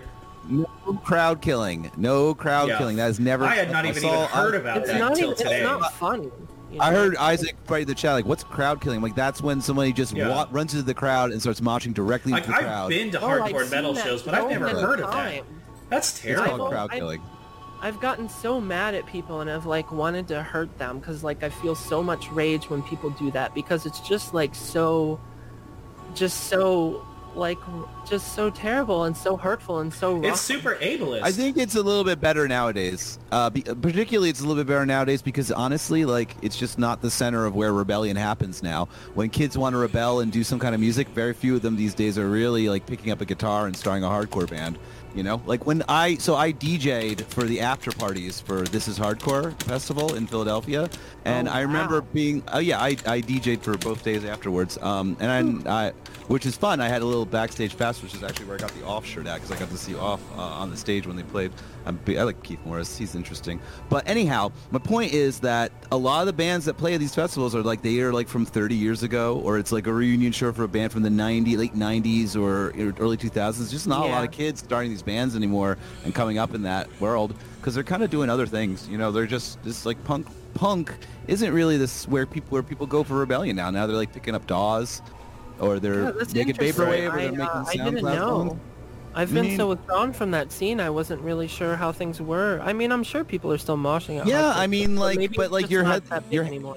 I mean, your headliners like Gorilla Biscuits, and uh, that Yeah, headliner is like from so long ago. You're in Gorilla Biscuits. You're No, you you're old. can't. No, you're old, and that's like, but that's the big draw is these old bands like almost reliving the glory of when this was this the most rebellious music out there. You know, back in the day where you know when you first when hardcore punk started becoming a thing, and nobody really knew how to describe it, what it was. They're like, you just have to come and experience the energy of it, and it's just these, you know, they're that's the same bands. I that love are that kind of music, too. Headlining tours. Well, I do too. Like, but I'm Me scared to be all of us there. Do. Well, I don't. You don't have to be quite as scary anymore because all the people who do that really scary moshing, a lot of them are just like old now. Like they're in their forties. Like True. that's like who They're I saw mostly out there doing it. hurt the next guy. There's just not a I lot think of it's like. because the scene kids started doing hardcore dancing Oh with yeah. like you know when Devil Wears Prada was was big, and they scared all the tough hardcore kids away. Mm, yeah, that's it. They got and scared by the kids out in the it skinny jeans. Honestly, makeup, and now no yeah. Even though some of the You know, no scene music was kind of questionable, I kind of liked that movement because it was like a super early adopter of the diversity and just the weird be yourself I type get- of you know, movement. when I Scene kind of walked it, it so that everything really else could run, you know? You know what? That's really Oh, funny yeah. that you say that. I mean, I don't know how you felt, Angel, but when I first started seeing those kinds of bands that I felt so far removed from and felt so different than what I understood emo to be or what I understood, you know, screamo to be, I remember being like, "Who are these like Hot Topic kids?" But now, as I look back on it, several years later, I'm like, you know, it was really fun that they were wearing their hair like that and wearing these daring outfits and going being very fluid and androgynous with each other, and like that's kind of a lot better than the version of Right, emo, in like 2007. style-wise. E- emo emo for me and what I grew up of with with it was that I wore a sweater vest. Yep. And maybe I had, or I had a, yeah, I had a sweater vest. I had a carabiner, you know, on my on my thing. I had, remember like, the Sauconys, carabiners. I had New Balance shoes. Did you have the, like, black rim um, glasses. Sure. Yeah, I had black rim glasses. I didn't have any tattoos. Oh my You know, god! I didn't have any tattoos. You had the There's no tattoos. this scene sucks. And I had a guy. satchel. I had like a satchel and so with some pins and patches on it. Do you guys remember and it was the like Your very Scene Sucks understated. site? But this is kind of more He this was that fun that kids started wearing costumes. You know, and I look back, I didn't like it when I was younger, but and I look back on it, I'm like, that's fun that kids were like expressing themselves and wearing costumes and stuff. That's cute. Yeah. I like it. It's good. I agree. Good for them. I think that I get it was- now. There was uh, there's a connecting thread. People really feel like it was, it was an entirely different sort of scene, but it did branch. It did branch off from that, that older emo that you're talking about. There were there were a few bands that had like the dark look and that wanted to be a little heavier. And one of the leading bands in that was Thursday. Uh-huh. They came from they they loved emo, but they were mostly trying to play like melodic hardcore, post-hardcore. Oh yeah, stuff. they did a split with And they Envy. had the they wore all black. They had the black swoopy hair. They wore tight clothes, and I feel like Thursday like Thursday was the reason that I mean th- actually the singer of Thursday it, uh, uh, signed uh, My Chemical Romance and their their first EP was on Mm. that guy's um or Mhm. wait no it wasn't Mhm. no it was on Eyeball Records which Thursday was on it wasn't the guy from Yes. Thursday's label but they started off on the same label and I feel like Thursday paved the way for that sort of paved the way for My Chemical Romance and then My Chemical Romance got huge and I, Right. I think that is kind of a lot of where the the whole like mall So, emo thing Okay.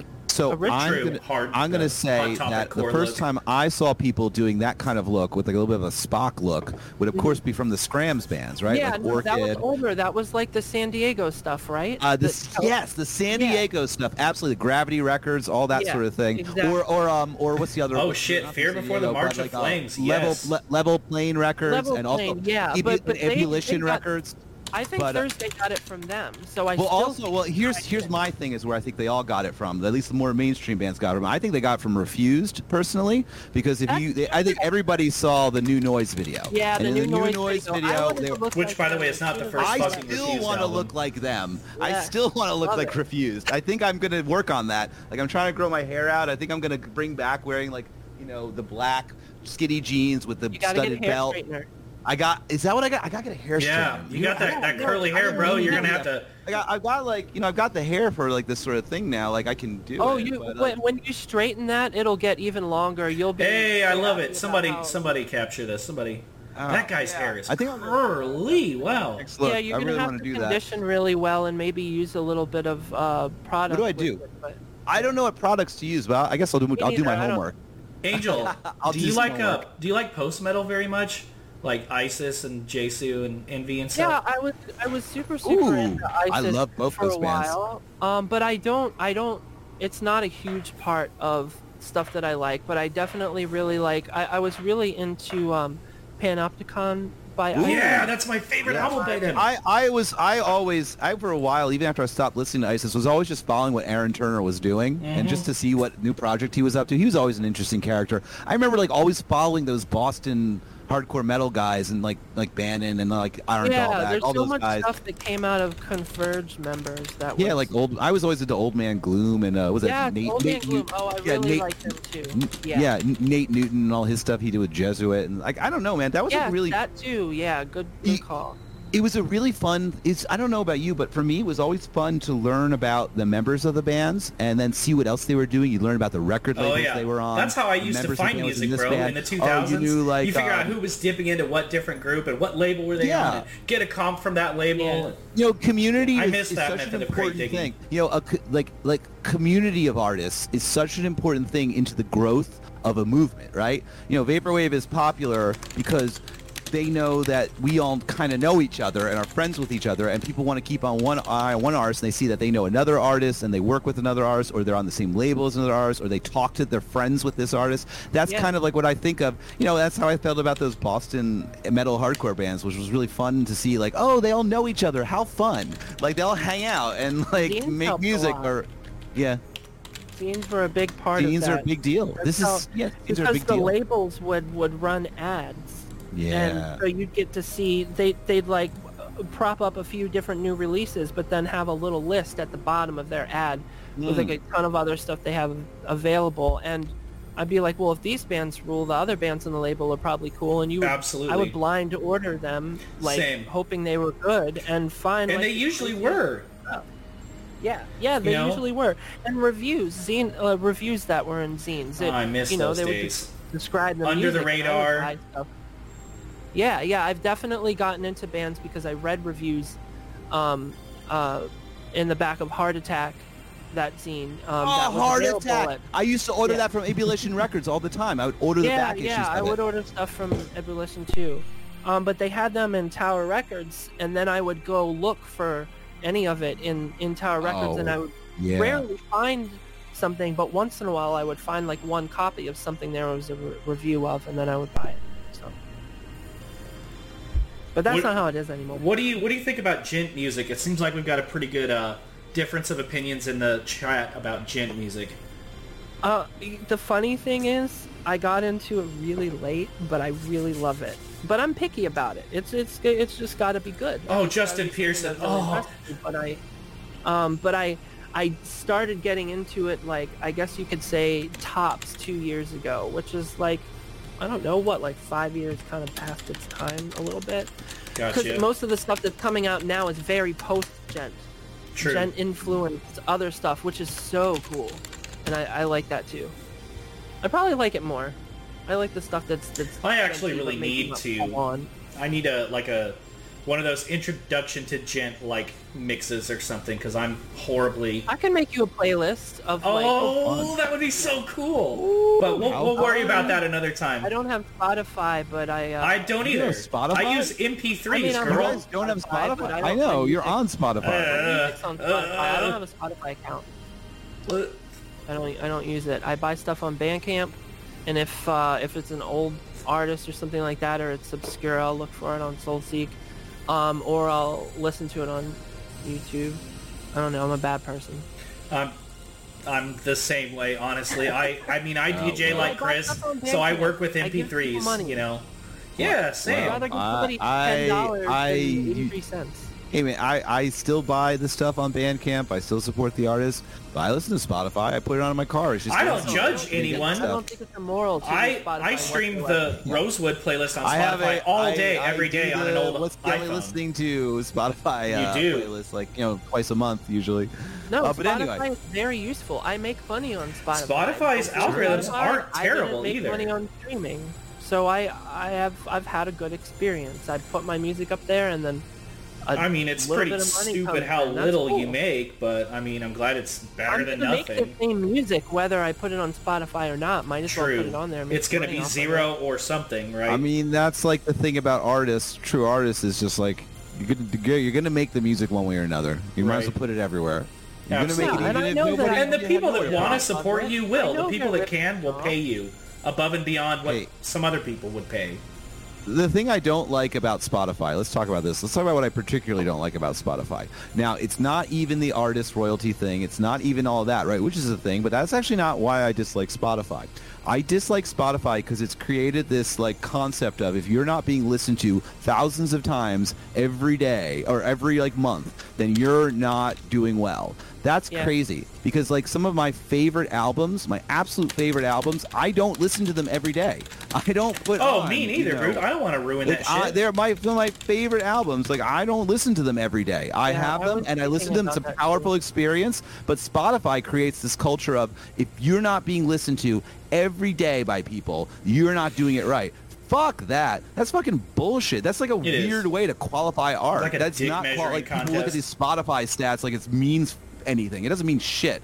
It doesn't mean anything. It's fucking. You should just stupid. read your- Most your music of your favorite artists instead. and most and just like Instagram followers and just like everything else, most of your favorite artists are fucking inflating those stats. It's not True. real. They're it's not real life. The internet is reality is like reality, except the difference is you could just change. You just it's just a lot easier to fucking fuck with and modify. It's not. It's like that's the thing about the internet. Is like everybody can just modify or change it and blah blah blah blah. So you really cannot look at those stats and think that that is your worth as an artist and that is your popularity as an artist either. It really isn't. That's crazy that we have this culture of like you got to be listening to like a million times every month by people or else like you're just not that successful. Like it's crazy, man. Like it's crazy that that this these weird numbers are like supposed to qualify how popular you are or how well, the you do as an numbers artist. usually mean dollars, and I think that the numbers definitely are used to um, sort of brag. But I also think that the numbers indicate revenue a lot of times, and the Yeah, more numbers, true. the more you make, and that's the case with selling albums too.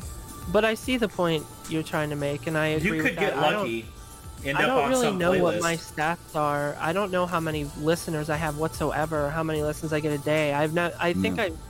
I've never looked. I've either. seen it a few times and been like, "Oh, okay," but I don't. I have no clue what those numbers are. That's I good. know if I Do Do you what read your rate your music reviews? Oh God. I've never. I've never looked. I, I mean, No. I It sounds would like it's probably better for your mental health. It's not like I'm. It's not like I'm purposely turning away, like making some sort of moral high ground statement, like, "Oh, I don't look at my stats. I don't believe in that." I just like, I just don't care, and I never think to look. But I, I guess I it would be yeah. interesting to Jules. look at rate your music, maybe. But I don't. Oh, that's rough because rate your music. no, I it's know a very it'll be rough. it's I- rough I- because, rough uh, for everyone. It's, just- unbelievable it's very- whenever I hear a magnum opus and I go on rate your music and people are just trashing and I'm like, wow, Yeah. that's a bunch of well, hot takes you know, guests the we thing about on here. that is 'Cause like, their you know, opinions are people trash. can't like everything, and they have to rate some things down, or else they won't be taken seriously in their community or whatever. I suppose. I don't know. I don't look at stats and I don't look at reviews either because it doesn't serve me. I like it's not- reviews.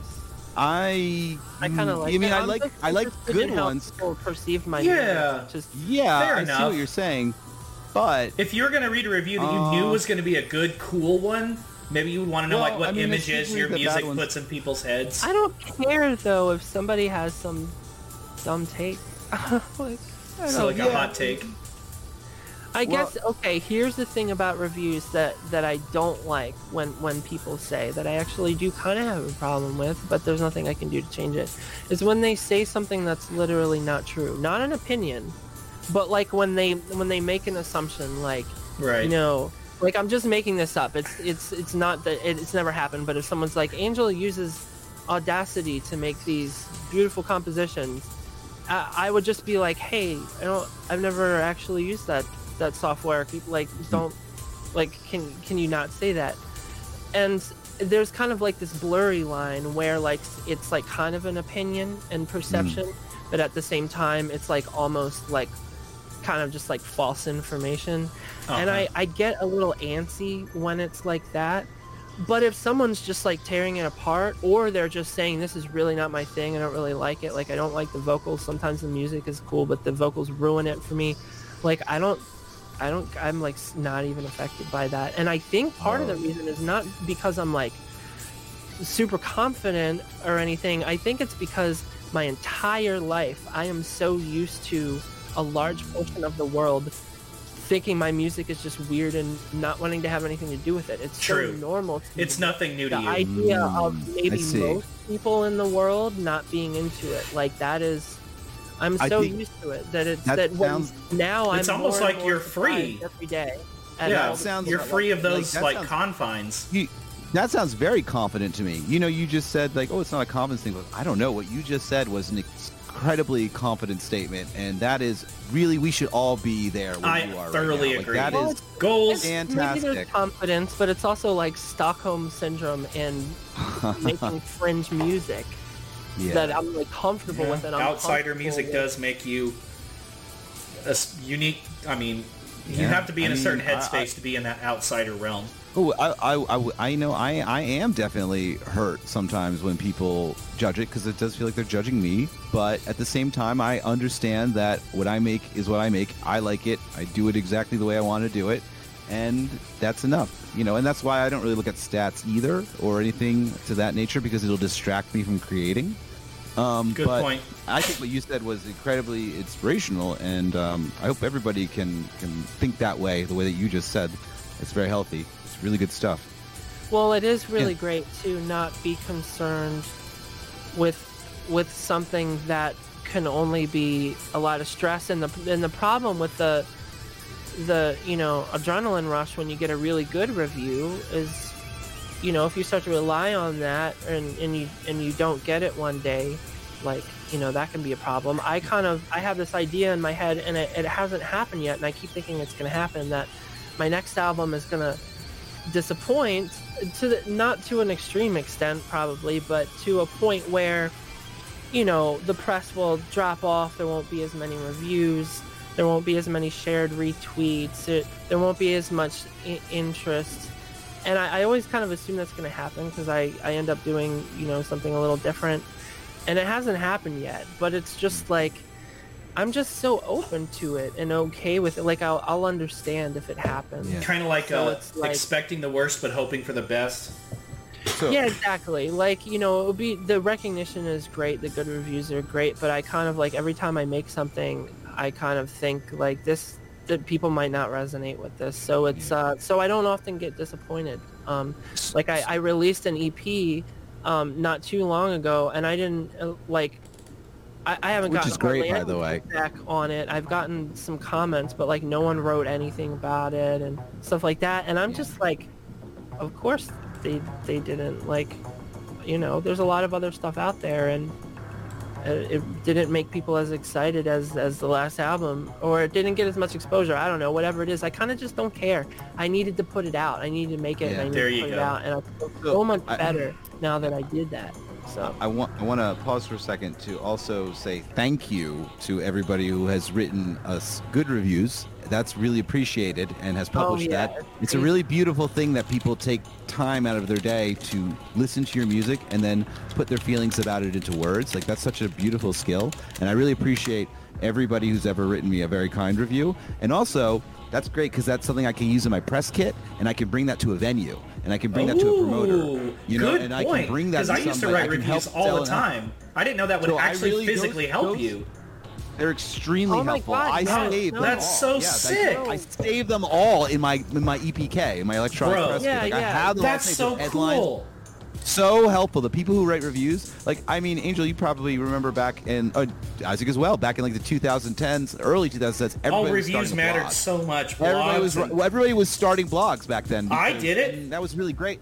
You did it, and um, like that was really wonderful for me at the time too, in the early Vapor days of like that, because I could send you know before we had like a, a system in place and a culture in place like we do now, and we were just Yeah. shooting in the dark, trying to find somebody who might maybe also listen to like music that might listen to experimental music, and so everybody who ever wrote about me then was like super helpful in me like having something to show that this is actual music. I'm not just some like person who's yeah like this someone is, else you know? actually likes this enough to Yeah. type something Right. It's not just me yeah, and my it's like partner I'm and like my yeah. It made me feel like I was a legitimate artist. 'cause so many people write music and like no one hears it, or they play in their local scene and like they barely even get noticed in like in their hometown. So like getting those good reviews and being able to put them into my press kit was um, meant the world to me, and still means the world to me when I get them.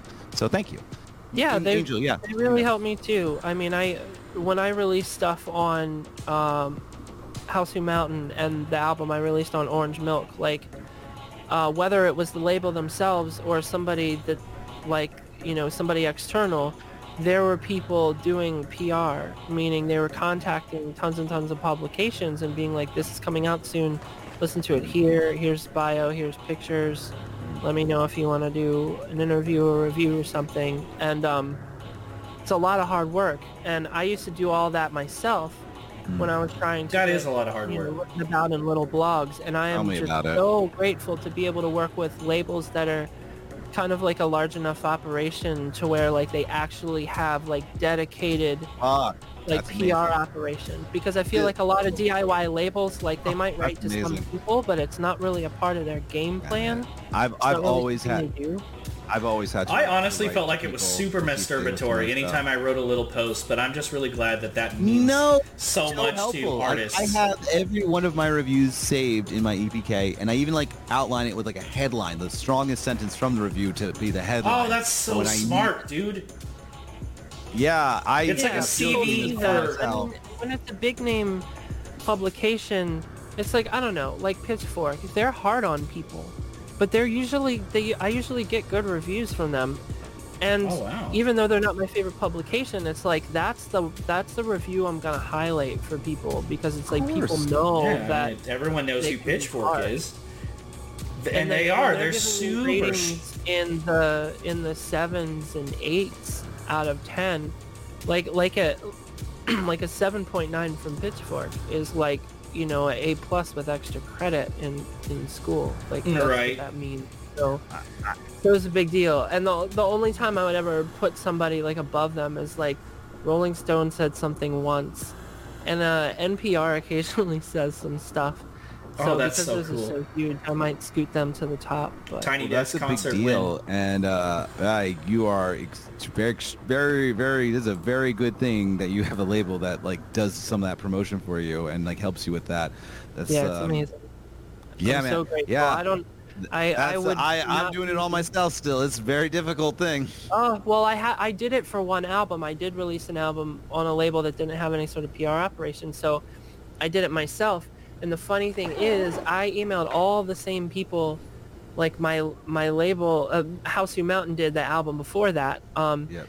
and and you know they got so many responses, but when I did it myself, nobody responded. Not Nobody. One person. And I even hit them all up a second time just to be sure. No responses. That's And the reality is, these publications take you way more seriously when you have a label or a PR team hitting them up So- about you. Y'all, So y'all better make some notes about that. So are you guys listening? Any That's artists make a note that's about message that. To you, vaporwave. No, no, make a note to any vaporwave pe- labels. Make a note of this, okay? Like Well, people will take you Vaporwave- seriously. Yeah. Well, if Yeah, you have va- a yeah. roster, uh, that's and if they, here's the thing about the vaporwave labels, some, especially some of the bigger ones. They have if if a if a publication clicks on that vaporwave label Bandcamp and sees how many people support every single one of their releases, right? They'll take you seriously, and that'll really help us artists if you guys, because we they don't listen to us. So if the vaporwave labels, if you want your label to grow and to be a big deal, start working on a PR team. Start working on making connections with journalists. That will help all of us tremendously. That will help the whole scene tremendously. And what was it And Uni don't Wa think- said? Hire a what? What did he hire? Do you remember? He, he's a distributor. He said, "Don't get, hired a, a- get a distributor." get a distributor, Distributor. and get a label that does PR for you. So once again, to vaporwave record labels out there, like you guys want to up the game, get onto the next level, have work on the PR because they don't really take us seriously as the artists. They they won't. li- It's like what Angel just said. When it comes from the artist, sometimes and Angel's a very popular artist with a And that's very very acclaimed, and it's ton it's of like the same thing. reviews from Yeah. publications for That's the after first getting them. Album. Yeah. I You'd would think you'd that have they your would foot be in the like, door. Oh crap! Fire But, Tool's like- doing something new. I need to check that out. But it's like, I didn't have a. I didn't have a. I mean, I did have You a didn't label pay back. then, payola. but It wasn't them that contacted. So a label speaking is much stronger than an artist speaking. An artist by themselves, it just seems like they're by themselves and no one wants to speak for them. But when a label speaks, the publications are more likely to listen to you. So if you want, if you guys just released a record, uh, al vinyl, or a tape, and you're trying to get it to sell out, start working on the PR aspect of what you guys do because it's a big deal. Because those those publications can click on your Bandcamp and they'll see all the people who buy everyone. You know, they'll look. True. It's phenomenal. Like how many lines of people of support who are clicked and bought that thing. They'll take it seriously. You know what here's, I mean? an, here's another thing. I can take it a little bit further, and this Go is going to alienate even more people because Let's do it. That's what we're here for. don't Let's get some hot money. takes. We're, we Well- try to push the envelope to get people to work. the if you can afford it, um, these publications care about you even more if you are a PR company. Because anybody can start a label. Because most of you out there that have a label that are listening, you started a label because one day you were like, Duh, I'm going to start a label, you know, and and then you did like the next day, and um, and you you know, and you probably can't you you can't afford a like a PR team. Like I mean that that shit is expensive. Like, you know, it's a specialized service, and um.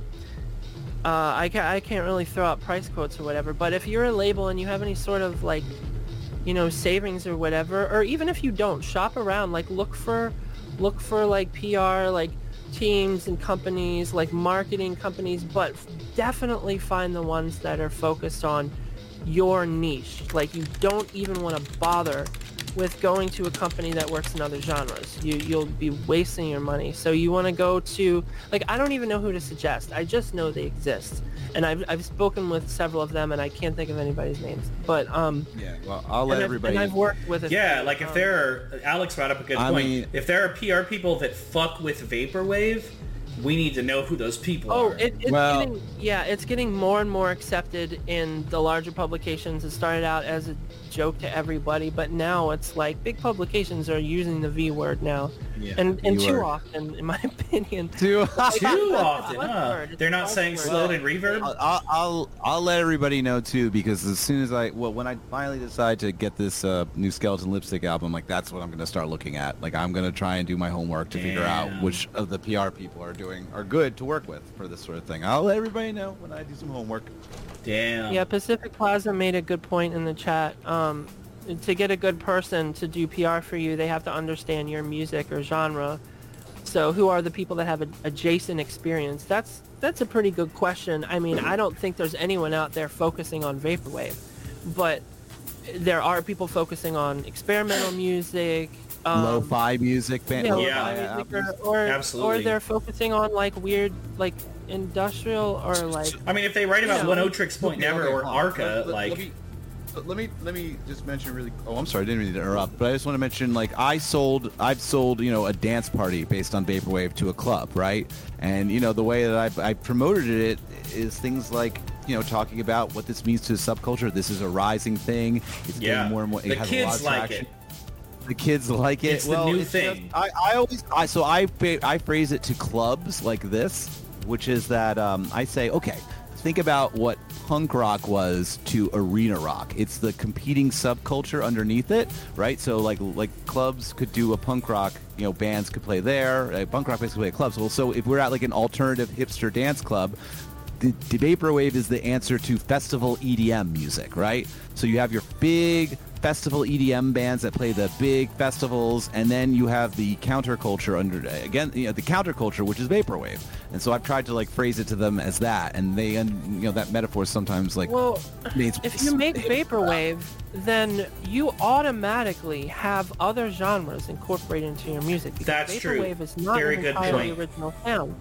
You're either chill wave, or you're freaking EDM, or you're um, ambient, or your your jazz, jazz rock, jazz pop, or your like new age music, or your synth wave adjacent. Yeah, you're vaporwave. absolutely. Like you just have to be. It's not a, it's not original. so so that's how you can know where to go when it don't stand on vaporwave alone. I feel like Right. that's a little No. bit alienating Yeah. because No, it is no. a- Male Tears is really good about it that. does He have its own aesthetic, but it's not completely removed from all I- these other I- electronic genres. I named the party after a crossover is Neon really Indian smart. song. Like it's terminally You did. chill. I named it after a Neon. Yeah, I named yeah. it after a So Neon that- Indian yeah, song. They understand what that Really is. good. I wanted to answer a question that I saw Oh yeah, go for it. Oh yeah, I was going to bring that up. Thank you. Um, so yeah, so somebody asked like, how would you suggest finding these people? Do you track down the NPR Pitchfork people who post about vaporwave and ask them? And I just want to sort of reiterate my point that I was trying to make earlier. Basically, you don't, because they won't listen to you if you're making the music. If you're asking from the perspective of the label, and and you're a label, ah, but see the thing is like, if you're just some random label, and they don't know much about you, they still might ignore you. But I think you, the, you can try. Just seem really professional. And in that case, if you are the label, then yes, I guess like try to track them down. But they're usually hard to get their attention if they aren't already familiar with you. And getting familiar has to be something that that that something catches their eye, and sometimes that's like so hard to to predict. Like when you have somebody when you when you have a job where people are throwing like thousands of albums at you, like in a week, like you're not checking out every single one of them. There might be a day you come into the office in the first three hours, the ones that are coming in, you're just like, you're trying to finish your coffee, you're like fucking around on Twitter, you don't even look at them, but then you decide to randomly click on an email and it's like, wow, this resonates with me. Uh, it's, it's kind of like that. Like it's, it's almost like luck. And in a way that's like not fair because there's so many good artists out there that never that these publications don't talk about because they didn't get lucky. Like I'm so lucky to have won the attention of the label and a label that ended up being like so good at PR uh, that has such a good like um, rapport with everybody to where like the wire and and stuff like that will will listen to them and, and vice and stuff like that like i feel like yeah like my my music might be good and, and people might like it and yeah maybe if it wasn't for you know like people want to give me all the credit when i when i say this and I'd be like no but if it wasn't for you blah blah blah but like seriously like i feel like there's an element of chance to it and i hate to tell people that because Well, It's true. there's so man. many hardworking musicians So- that just so- get no play you know Well, uh, yeah, absolutely. But here's the thing mean- about luck is that it finds people who keep going. It is a You know what I numbers mean? game. Like, luck does. true. You gotta keep plugging away. unless you keep moving forward, Yes. right? Unless you keep doing things like, you know, I wouldn't have any kind of popularity or following or influence in this world if I didn't continue to keep doing what I'm doing. If I didn't continue to make connections with people, continue to reach out to people, continue to work on my art, and continue to figure out different ways of doing things. Here we are, the Hot Yeah. Takes podcast, right? Like You know what I Uni mean? Wa has no Yeah. modest amount of Yeah, Yeah, success. but if I just and have you seen thing, his if I just did one discography? thing- yeah, if I did one thing and then just was like, oh, no one found it, or like if I did one thing and never Yeah, and tried just to reach out to other up. people and connect with people, like I wouldn't have found other things that got me lucky. You know what I mean?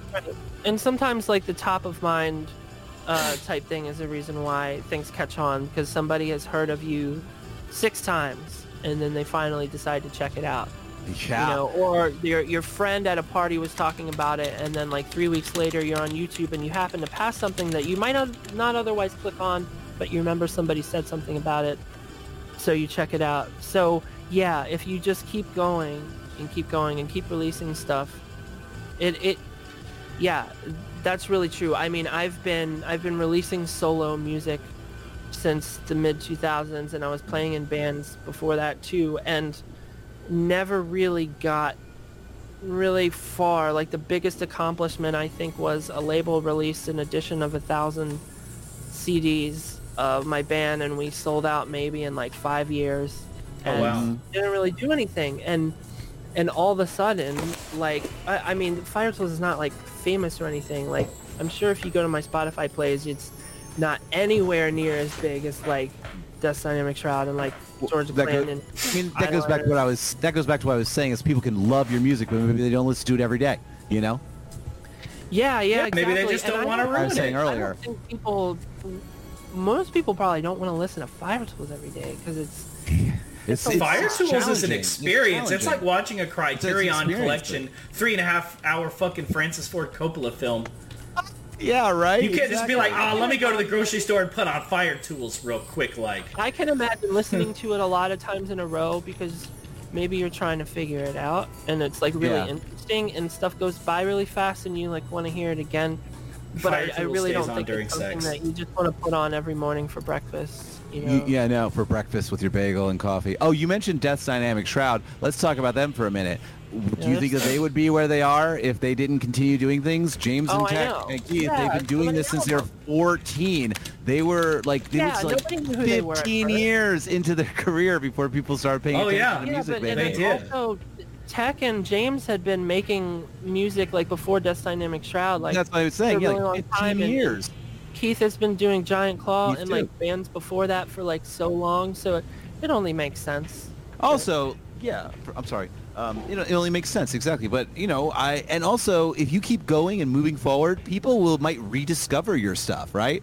I, you know, what was my album Glows the Melts? That's like years ago, and it just was released on vinyl now. You know, it takes a Some while. Some people sometimes. won't take to you seriously forward. up front. You've got to keep going, and then yeah, years later, someone will be like, "Yeah, maybe I should take that skeleton lipstick guy seriously because he's obviously still Yeah, around." it's usually like there's usually like a like a five. It wasn't a flash in the when pan people type I of put out something and when people discover it. For me, that seems to be the thing. But I'm cool with that. I'm, I think it's fun. It's more. It's kind of fun. Yeah, But, that's uh, happened anyhow. with Mindspring Memories a lot. I I put out probably like ten albums before anybody was really like talking about it or anything, and then at one, I think it. You know what? I think what did it was that Elemental '95. I was gonna say Mael myself introduced me to like Mindspring Memories. Mael was always like, "Hey, Oh, you I like Telepath? Mael. You need to listen to Mindspring Memories." And I was like, "I don't know about this Yeah. Mindspring Yeah, Memories I stuff." love- I love- and then I finally Mael. listened Love to it. I was like, "Jesus, this is good." I love yeah, my. I think I think that was the turning point after he got really Bacon Wave and all about- that shit. Yeah, Yeah. yeah, that that was cool. And then I think that's when it started. And now I just I work with uh, like Geometric Lullaby a bunch, and and uh, starting to work with Wave Racer Collective, like Sick. you know once in a while, and like Alice they City put a- Records sometimes, and and Needle Juice is getting into vaporwave and Ooh yeah. When been helping Juice my Chris was just talking yeah, Needle about Juice that. released my album. Yeah, Uh, they, yeah, I yeah, actually Needle thought they'd be Juice are- they're the greatest people. Oh my god, I love them so much. By the way, the releases they put out in general, these are so high quality. Like I can't even fathom it. Like the cardboard is heavy and and solid for these albums. The variants of the vinyl are beautiful. They have inserts. Like they're just it's Yeah, some of the high best albums. Yeah, that's crazy. It's like some of the actual like best physical albums I have in general are from Needle Juice. Like they Yeah, just do such a phenomenal. They're the Constellation Records of Vaporwave. They Oh my god, it's just so crazy mix. how I high mean, quality they are. go through the discography there's just a lot of different stuff like when they I'll have to do me that. up, i was i i like couldn't believe they wanted to work with me like they they put out like one of my like noise albums and they didn't have anything like Hell that on yeah. the label you know they had like king gizzard and like lemon demon and stuff Lemon and Demon, i'm I like you say, want yeah. are you sure like i think i remember at one point being like are you sure you want to release this Fuck yes, they do. um but they also released the ohm album from mindspring memories and Mm-hmm. yeah, Yeah. they're just they're just really like Hausu Mountain. Like I call them my my label dads because they're like Uh-huh. I just really look up to them and they're such good friends. But like Needle Juice is in a strong competition with them. Wow, I just like, can't believe favorite label people. how. Oh, they're so great. It, I probably going to be releasing the next Skeleton Lipstick album with them. Actually, they're just so Sick. great to work with, and they just release these pieces of art in such a beautiful, meticulous way. Like I can't believe how like high quality. Like the fucking cardboard. You should that- include that a crushed penny in all of is. your Like the actual uh, packaging Yeah, well and the they, they really really like records. They're nerdy about them. Love And that. That's Love a them. good sign with the label because Hausu Mountain is really nerdy about records too, and they really Yeah. care about the presentation and they don't go all out to the point where they'll do like 12 different splatter variants, but No. they do really care about everything being snazzy. I mean, we spend so much time trying to work Yeah. out the visual stuff every When I time we have a new album. For sure. And this brings me to another thing too, is actually when you know, there's like this big push. Every artist wants to put out vinyl and they want to do it right away as soon as possible and they just want to get it out there and get it done so they have they tick that off the box, right? But they're just I think that Most of people them. really need to spend a little bit more time making sure they're ready to put something out that they really want to release on vinyl that feels like them. And also, when you are going to release on vinyl, you got to fucking hire an art director. You got to hire somebody who's going to organize the text for you, put it all together. Not even I'm not even talking about a good cover art person. I'm talking about someone who can take all your ideas and all the things that need to be written on an album and structure it in, in a harmonious way. Sometimes I get releases from people and it's just fucking like I can tell that the person who put together the packaging for this is not someone who's a graphic designer, like a not not even a gra- like an art director. Like it's just like they put the text over here and this is over there, and like it looks like they're just trying to get a physical release done. They just wanted something physical, right? It's got to Well, do more. People can't always afford that, and it's That's but is it's like a vinyl, right? DIY oriented scene, and people I have agree. to work with what they got, and I Yeah. think that's There's a huge and, upfront and a lot cost. Of people, and We- because of that, when they're forced to do it themselves, because they're not like an artist, they don't even really know that their packaging looks bad. A lot Yeah, of the but that's the thing. It's like you're releasing vinyl now. You're stepping it up. You want to put out a vinyl thing. Well, if you, don't have, have to hire to somebody. invest- yeah, no, You don't you're have right. to hire have the money somebody. to I mean, how good vinyl, does a you need to- VHS still like that's and you don't and like it's just from like this is such an look important thing it's going to be a test this isn't even a cassette anymore which is also needs should be put together in a harmonious way but you can put out vinyl like okay you don't have to hire somebody but if you're not going to hire somebody do your due deal just the same way if you can't hire a PR Get person, Lunitas like, you do gotta your figure out how to do PR without it. If you're not going to hire uh, a, a, an art director then you should be grabbing your favorite albums studying them looking at the text, doing your homework online. You have the internet. You can research how to do this. You can find templates how to do this. And you should really put a lot of attention into it. You know what I mean? Like you don't have to hire an art director, but then you have to be the art director. You, have to really look at it with a fine tooth comb, not just rush to get it out so you have a vinyl album. Take your time with it. That's you know what I mean? true. There's also the idea that I think so, a lot of people need to do something shitty like a bunch of times before they For start sure. to do it really well. And we see sure. a lot of labels kind of start like okay, like uh, when Aloe City was like one of the earliest like actual vaporwave labels that wanted to do physical media. They're they did a run of a couple of tapes for Mindspring like really early on, and they they looked kind of sketchy. Like they, I'm pretty sure Oh, they shit. printed out the J cards like from like a, an office printer, and it was just it was supposed to be. It was like a run of ten tapes per album too. So it was just a really like low key DIY type operation. And now like this stuff is like you know much higher quality because they've built up a reputation. They've released enough stuff to get get their name out there. They've built up an um, a fan base and stuff, and and now they can afford to invest in in um in like good packaging and good looking stuff, and and even like professional mastering. Like Aloe City has hired me a couple times to master some things, and that's something that most like new DIY labels aren't doing and can't afford to do yet. Yeah. So I do agree with you, and I think it just takes a little bit to get there. You kind of have to like, you kind of have to fake it till you Yeah. learn and, and build. So, so like. I'm gonna also say that when you're working with a DIY label, you know, it's kind of almost like you guys are a team now. Like you got to work together. Like maybe you, the DIY True. label can't afford to pay for everything, but maybe you can help. You might have to kind of buck That's up a a really little good bit. idea.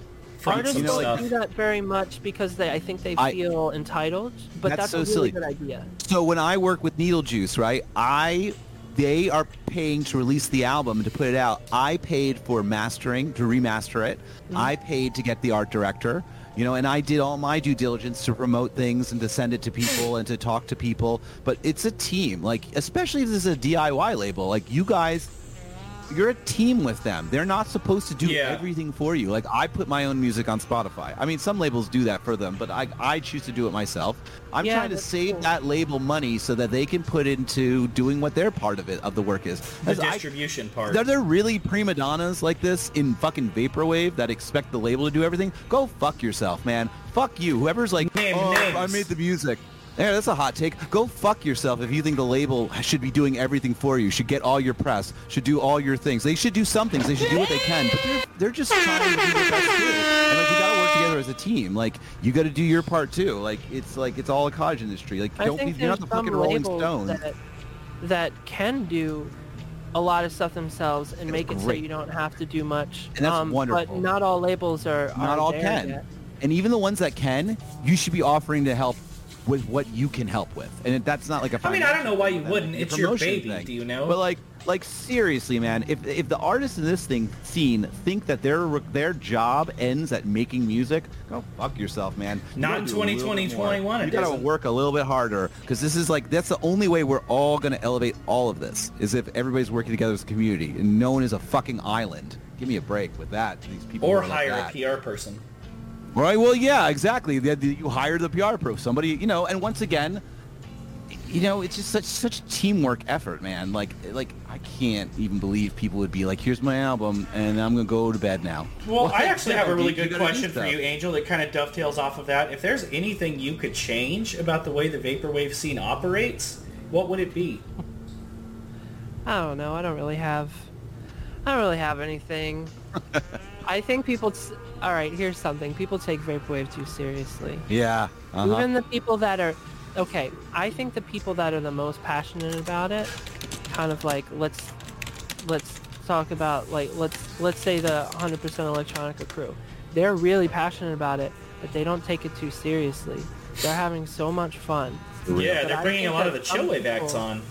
Some people treat it like it's a way of life and stuff like that. And I, I really don't want to disrespect anybody, I guess, but it's like, it's just like, um, I, I just think that taking it too seriously can lead to, um, it can lead to gatekeeping among other things. And also, I just feel like people sort of treat it as if it's kind of on on like a pedestal and and something kind of more than it is like you can be in love with it and be passionate about it but don't think of it as this like it, it is rebellious in ways it is punk in ways but it's it's just like i feel like it's not as special as a lot of people think it is like important maybe like it's an important subculture and it's been i don't know i'm trying to i'm trying to like word this without sounding insulting but trying to get the point I don't across. think it's it sounds insulting. No, I see what I you're don't yeah, know. here's- Some people, okay, I guess I'm. I'll. I guess I'll refer to Twitter. Like I see a lot of posts that are sort of really kind of um like militant about vaporwave and vaporwave sort of um maybe politics or philosophy or whatever and they're really gung-ho about their definition of vaporwave like being the right one and stuff like that and i just think that we could just um just kind of use the term lightly. I mean, in in the bands that are like legit emo, like first, second wave style emo, like before it started coming in the mainstream, like those people don't use the word emo seriously. It, it, it's a, it was a, a describing word. It did refer to a type of music, but it's like, you know, they know that they're playing like post-hardcore, post-punk type music mixed with alternative rock or whatever like they they know what they're doing and i feel like a lot of people are just like really purist about vaporwave and kind of treat it like it's this like uh, like uh, home it's vaporwave. anything anything more than like a subgenre of electronic music that has its own messages and its own aesthetics and its own sort of ideas and, and approaches and stuff like that but it's not it's i don't know do you know what i'm saying i'm trying to convey Yes. a nuance here and i don't know if it's coming across No, it, so one of the things that I think about is like calling something vaporwave is sometimes the same as calling something punk.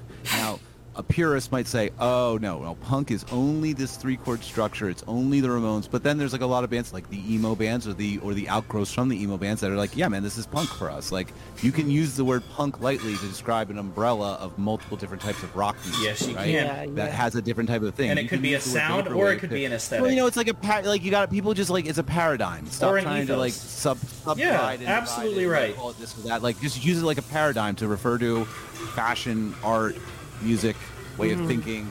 But don't fucking try and be like, no, only this. Like that's so boring when you do it like it's that. only anyway. skeleton. It's silly. And yeah, a uh, couple Chuck of years Person, ago, my um, my friend Kevin, who you all know, a, a Quip, uh, he- love that guy. I don't know if he still like thinks this way because it's. Kevin's it been on the show ground- before.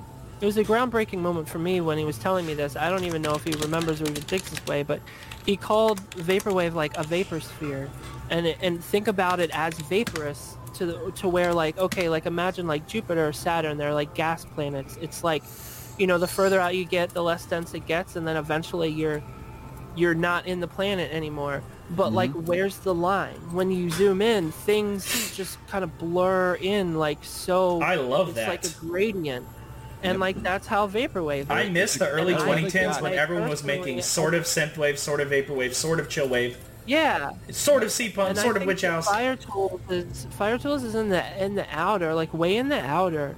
Like I'm, I feel like I'm barely in the vapor sphere. I'm definitely in it, but I'm like, but but like Mindspring Memories, for instance, I feel like is really close to the core because It what is. I'm doing, even though it is slush wave, it's still classic style. It's still en- entirely sample based. I'm basically doing Macintosh Plus, but with a lot more effects, and you know, basically as far as the approach.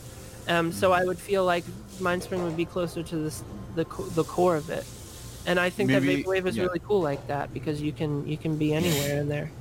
It would be closer to the core in the way that, like you know, the punk band that plays the three-chord Ramon style band is closer to the core of punk than one Yeah. of Like the Anniversary. is, right? Oh yeah, I love the anniversary. I love the Band anniversary Anniversary? too. Breakdown. That's a good album. Designing a Nervous Breakdown. It's an amazing like album. band the anniversary. Yeah, it's a one good of my album. favorite albums ever. Well, that makes three of us. Fuck yeah, me too. yeah, I saw them live when they were touring on that. I mean, do the muscles So and did I. bones They ever were just in touring case Get your they, heart? they were touring with the Get Up Kids. Kids. They were And touring- Get Up I just said that. They were- touring on um, something to write home about. When Yeah, mixing electronic and about punk rock was and new the and fresh. Yeah, exactly. And I remember the oh, the opening band for them for my for Philadelphia at least was Ultimate Fake Book, which I don't really know if they even released an album. Did they? Oh no, they have a they have a bunch of albums. They did. They weren't they have a that bunch of. Oh no, they do. They have Electric Makeout Party. That's right. They have a bunch of albums. Yeah. I just remember they did. They only had a single when I saw them. When they Mhm. when they poured with the anniversary and Get Up Kids. I remember I they had a little single for Tell Me What You Want. Wow. I don't remember why I remember all this stuff. Anyway, um, we, should we can't start asking? who if played when I saw them. That If you actually is a good Philly, idea. I was in Philly. It was like 2000, I think, when they were touring for that. Maybe 1999. I was at uh, it was at 9:30 Club in DC for me. So it was a maybe- Trocadero in Philadelphia for me. Oh no, yeah, Oh Trocadero. yeah, I've played there. Oh, you played the Trocadero? It's not around anymore. They closed it, I think. Yeah, yeah, I heard. Yeah, it's Um, a pretty legendary place. Does anyone in the chat have any specific questions that they want to directly ask Angel before the, s- the Yeah, show that's what I wanted to get to because I- I could hear it in your voice. It's almost. Uh, I know you guys are probably getting late. tired.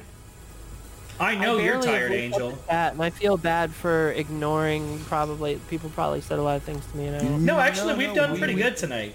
we the, the, the the chat is great. They're doing. They their are thing. That's why we destroying love this show. C-Punk The chat right does their thing. They they talk too. Like it's a real dynamic uh, show. It's fun. Anyway, the questions Uh, for Alex uh, says, Isaac "What is the just said. weirdest location you played at a show? Any of your projects? Weirdest location? Um, I don't know. I guess I uh, I played a Fire Tool show one time in um under under a under a bridge in an indoor parking area, industrial parking area, like Oh, filled with dumpsters, like in Chicago. Wow. There was like this fest. It was really great. Uh, Floor Baba, who Oh yeah, is Oh pretty yeah, big Floor Baba, artist. of course. Yeah, they Love played him. that show. I can't remember if it was under that moniker or not, but yeah, that was cool. But I've played a lot of really weird old churches. Uh, Old churches are is a very easy underrated. Building to rent out to do a show, and I've just played a lot of shows in churches and a lot of like weird tiny basements, a lot of super weird bars in which I felt like incredibly out of place. Um, and sometimes when you play shows like outdoor shows where someone's built a tiny stage and you're in the middle of a field or something, that always feels really awkward to me. Because there's like, right. you hit the snare drum and it's like, there's no reverberation Right. until the sound like hits the trees like way over there and it just sounds very empty and you feel very small and it's just weird. Uh, somebody else asked, uh, Zanrai Kid, um, what would you like to see Oh, from yeah. RPGs going for a retro visual style? What would you like to see? I hardly play video games. I don't really, I can't really comment on that. Chris, you don't really Um, play them either, huh? There's a, there's a choice few video Me? games that I like playing, Yeah. and they're mostly old. Like, I don't. I don't play video things. games. Um, I love video I'm the, games. I guess I'm the only big gamer here. Okay, I'd like to say that I love video games. I watch the walkthroughs. I enjoy watching people play. I appreciate the artistry of them, and I like watching my friends play. them. I just don't play them myself. You would love Final Fantasy Um, so much, dude. You're missing out. I can't do it. I You can't would I love like it. watching video games. them. I like watching I love them. Watching I just people don't want to play them. especially with like really nerdy games like Final Fantasy. Where there's a I lot of- love The stories I are so Final cool. Fantasy games. I, I know, love- they're I love amazing. I love them. Play WoW, honestly. Wow. Okay. Yeah, I do do as well. Play Look, WoW. Angel and I love video games. We just don't play them. No, you don't have, have to play them. tattoos. I have Look, Super Mario and Super Metroid tattoos. For sure. Listen, here's the thing. Not all of not everyone. you- Isaac, you don't make music, but you love listening to I'm gonna music. bring the flames You have to up. make music to appreciate it? No. I don't appreciate them either. I can appreciate them when I have to actually, play them. When you put it that I way, I just want to really share them with you so bad. I'm I- not going to do it. It It's not reminds my me thing. how much I love video games. Actually, I never really thought about it, but I, I, I, did really do. yeah, when I was a kid, for sure. I do. I, I, love, it. the I have great memories. OSTs. I love. Oh, and a lot of people don't have time to play Super them Ghouls and. Ghosts. Good point. Played Super Ghouls and Ghosts all the time. All kinds of games. Absolutely. I just The only thing that annoys me Not- is when my favorite YouTubers get really into Minecraft and then they spend all their time streaming Minecraft on Twitch and not making me videos. True. That shit pisses me off. Yeah. Wait, more questions for Angel. Anybody? We we're getting yeah, back- quiz getting late. says, what Come would on, you guys. like to see in Vaporwave live sets? Uh, ah, God, this is a dumb answer, but it's like whatever people want to do. I don't know. Um, That's not a dumb answer. I don't. I. I. I don't know. Uh, there's Yeah. so many uh, different different projects have different requirements for how things need to be performed. I don't think anybody anybody who makes purely sample based music should feel obligated or pressured to to play a keyboard along with it. I don't think people that make music on a laptop and use Ableton should feel pressured to have musicians playing along with them. right. I just think you should do whatever you want to do. Get dancers. That's what picture plane does. I think that anything you want to do is a great idea. If you want to go all out and like, you know, that's that's cool too. Like I would like to start playing drums along with certain Fire Tool songs, but I You so should. Yeah. I don't know. So I have the general I have a general rule that I want everybody to do exactly what they want to do and how they want to do that do it, but I want them to do it well. Like True. You don't have you know I don't you know you have to don't get up there and be like I'm just gonna do this and see what works. But uh, practice it at home first. See how you feel about it. Be comfortable. Think about the audience as well and what their experience is going to be. You know, sometimes I see people come on and they oh, they don't do that much, and um, that's fine. You don't have to do that much, but um, I don't know. Be aware of what you're doing and be aware of how it's going to be perceived. And uh, I don't know, just refine the thing that you're going to do. Does that make sense? That And I'm not a trying lot to be mean. sense. I'm not, I'm not- yeah, I you think a should take pride in what you do. Time. Am I saying this right? I think so. Experience is really important in that. It's a really vital element. So there's a certain amount of this refinement that comes over time that you that you can't rush. But I do totally agree that you should, you know, you should Like, practice and know what I'm you're gonna doing. I'm gonna use George as an example right now. Um, like George is a is a professional, right? He has done this a lot. He knows what his limitations are of what he can and can't do live. He has worked with his limitations to curate Oh, yeah. a very good show. You know, he knows he can't have a live band. He Mm-hmm. knows that he can't do everything live. He knows that he's going to have that sampler up there. Maybe he'll Yep. have a drummer. Maybe he won't, depending on which pla- where he's playing. Mm-hmm. So he's like, okay, well, let me get this light show here. Let me work on my stage presence. let me work yeah. on my, my what I'm going to do to convey what George Clanton is. You know, That's speaking why of I the George use Clanton live brand. production because I'm working with my limitations and I, I want to provide other means of entertainment. For sure, right? So that's the Yes. thing is like people need to think about that before they get up there and start doing whatever they're going to do. You know, think about what you're and but like it's just really funny because like George even knows now what to do with his voice, what kind of vocal pedals to put on it. You know, he's an, a person who he's gonna like. You know, he made a long, he made a decision a long time ago that he was gonna his thing was gonna be jumping around, talking to people, having his personality be an instrument live, right? So Yeah, over time, yeah. his per, for Like, George, he- one of his instruments is the he personality, sings, right? But he's like he's just like being an awesome entertainer. Yeah, No, and I totally noticed that ab- Yeah. about. I've never seen. I, I never actually have seen a live set. I didn't even get to see him at Electronicon, but I've Wow, seen videos and stuff, and I've Yeah. just I've noticed that, and it's and I and this is like no insult because you you said it yourself too, but I kind of noticed like what George was doing and how he wasn't trying to like really like intricately perform this music for his fans. He was trying to put on a show and have fun and probably was not doing a whole lot of super hands-on things No, things to make things happen. Yeah. But I I wouldn't want him to No, because and, and yeah, because it wouldn't be what it wouldn't be right for Yeah. him. And the thing is that like not everybody has to do what George Clanton does. He uses his personality as one of his instruments. You don't have to do that. Like you were just saying, Angel. Like you're gonna have the visual. You're, you don't have to. Not I don't even that's the talk other to people on a microphone live between songs. Yeah, exactly. Oh, I think there was a question for you about what's your favorite uh, from Pacific Plaza. Was just asking what favorite guitar pedal that what, what's your favorite guitar pedal that you own? Um, I've got I've sold a lot of them off because I'm I use my my computer so much. But um, uh, the Earthquaker Devices Sea Machine is really nice. Um, probably the best. One of my favorite pedals I've ever had was the uh, Empress. Um, God, what was their chorus pedal called? Something Witch was it called? I don't know. Something Witch, I think. Um, but it was a really beautiful chorus pedal. Um, I really, I was a nerd for chorus pedals for a long time, like boutique chorus pedals. But now I just use chorus plugins and and emulations of my favorite chorus pedals. So I'm a chorus junkie because I love the 80s. Nice. Uh, any other, I any other questions? Do we miss any, or do we any other questions? in the? Somebody somebody said, "Do you know a lot about religion and how important is religion to you?" I kind of wanted to ask that Oh, too. that's- okay, go I- for it.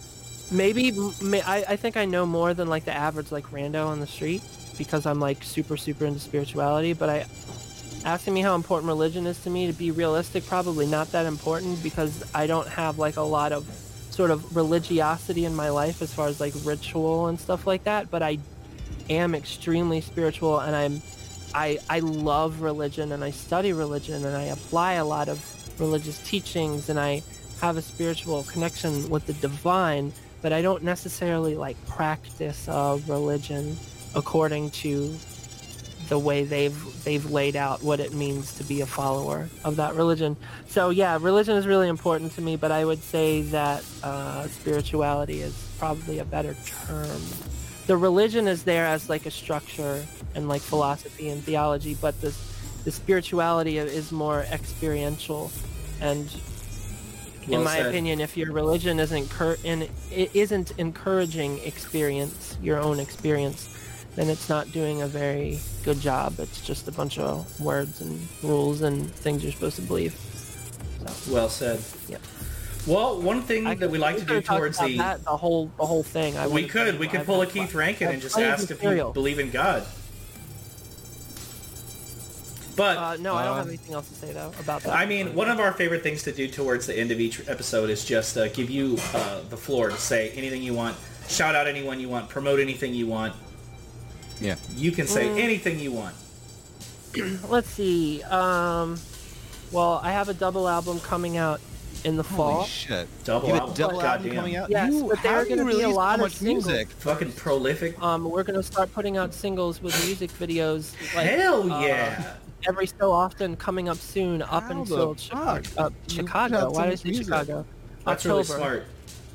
But I'm probably playing a release show in Chicago in October, so that's that's probably why I was thinking that word.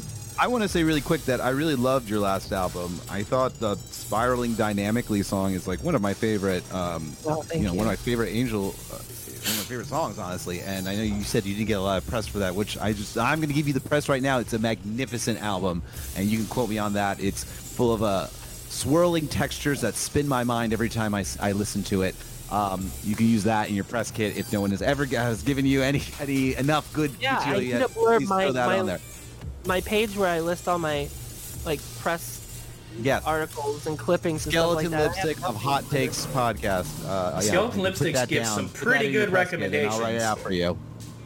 Yeah, that works. Great reference. Um, also, if anybody wants to pay any attention to me on the internet and know when stuff is happening, um, just follow me on Twitter or Instagram. Yeah. You'll find me. Just type my name into stuff, and stuff will pop up. Yeah. You, So- you, you're also going to be at uh, the live stream event coming up soon, right? Uh, what what is that? Maybe Paradise. Um, the Oh yeah, yeah, yeah. I have. Oh, with. Giant Claw and um, you Giant as well, right, Dr. Chris? Yeah. Uh, yes, I have with me. Yeah, as well. I I'm saw your as well, uh, Insta actually. story. Right. Yeah. Yeah, I, I just finished my set for that. Just saying, I uh, I love that I got to open for you for Worldwide Wave. That Oh, uh, that you. CVN, both of you, that CVN remix, woo, fucking fuego. I think it was CVN. Is that correct? Yeah. Angel? Yeah, yeah, yeah. Amazing. Yeah, CVN, yeah. Um, Yeah, it was an amazing, sorry, I was answer- amazing set. answering something in the chat. That's okay. So Sorry, I derailed the conversation. that's okay. Well, uh, yeah, I don't really have anything anything profound to say. Just like, I, I I want people to connect with me on the internet because I I feel like it's it's such a fight for attention out there with artists. So if you Mm-hmm. like someone, you should follow them so you get their updates because they probably really want you to know about them, and otherwise they'd get lost. So Yeah. I'm a big fan of work. emailing lists. I have an emailing list. If you go to firetools.com with a hyphen between fire and tools, or if you go to my personal website angelmarcloid.com, there's going to be a little form for like if you want to send me a message or be on the mailing list. So you can uh, You can Hell do yeah. that too if you like emails. I like emails. I miss emails. Social networking is a piece of shit. I just want to email people forever. Right. A lot of people have said that. Ronnie from Paperspace particularly would agree with you. Ronnie my from God, Vaporspace did yeah. the same thing. Yeah, he literally with said that exact. cool. He's cool. We love Ronnie. Yeah, we he's love not far Ronnie. from you He's either. so helpful. What a wonderful person. Yeah, uh, anything great. else you want to promote, or are you good? No, because if people connect with me on any of those platforms, they'll be able to see all the stuff that I that I want to say. All right. Hell yeah. Perfect. Uh, Cool, do you want to thank go? you for having me. Oh, Do you it's want to been go next? Go for it. amazing. Shiro, do you have anything to promote? Oh, not a lot. Unfortunately, I, uh, you know, the uh, the vods, not the vods, but the videos for my uh, my lovely set with uh, visuals by the love of my life, Luxury Elite, is on my YouTube. The synthwave set I did for Worldwide Wave, opening for YouTube, and then the Witch House set that I did for um, Oh yeah. uh, Homesick Fest is up on YouTube. Uh, three people won some hot take spins. I need to send those out. One of them is in Australia, Okay. so that shipping is going to be fun. Um, the um, Sight, Sounds, and Conversations set that I'm working on got delayed a little bit for a Codex Boy Encyclopedia. Uh, it's I have a VOD up on Twitch I, I did the other night. It's mostly like deep house, down tempo, a lot of Ground is Lava, Lusine, Holy Other, that kind of stuff. Um, Nice. Love Holy Other. Man, me too. I miss him. Um, and then other than that, man, I'm uh, there's some tentative plans to be on the next upcoming Homesick Fest in October with. Nice. The Halloween one. Yeah, I hope that's not a secret. I don't think it is. No, I think that's. And I'm probably gonna bring another dark synth set to this to the show. Sweet. Because I haven't done dark Looking synth in about a year and a half. Yeah, that's really it, man. I think I'm probably gonna forget something, but go right ahead. Uh, okay, so uh, as for me, uh, of course, there is, as we mentioned, um, uh, what's it called? Uh, uh, Paradise House 3 is on the fifth, uh, is coming up this weekend, so I'll be performing at that. I've got a very, Sick. very cool set coming up for that. I'm going hard for that one too, with my visuals and the music that I'm doing for it, because I think that's going to be my last live stream set for a while, because we Right. are doing We're transitioning back now, to right? live things, So yeah. speaking of that, July 30th in Davis, California, at Sophia's is going to be Terminally Chill NorCal edition.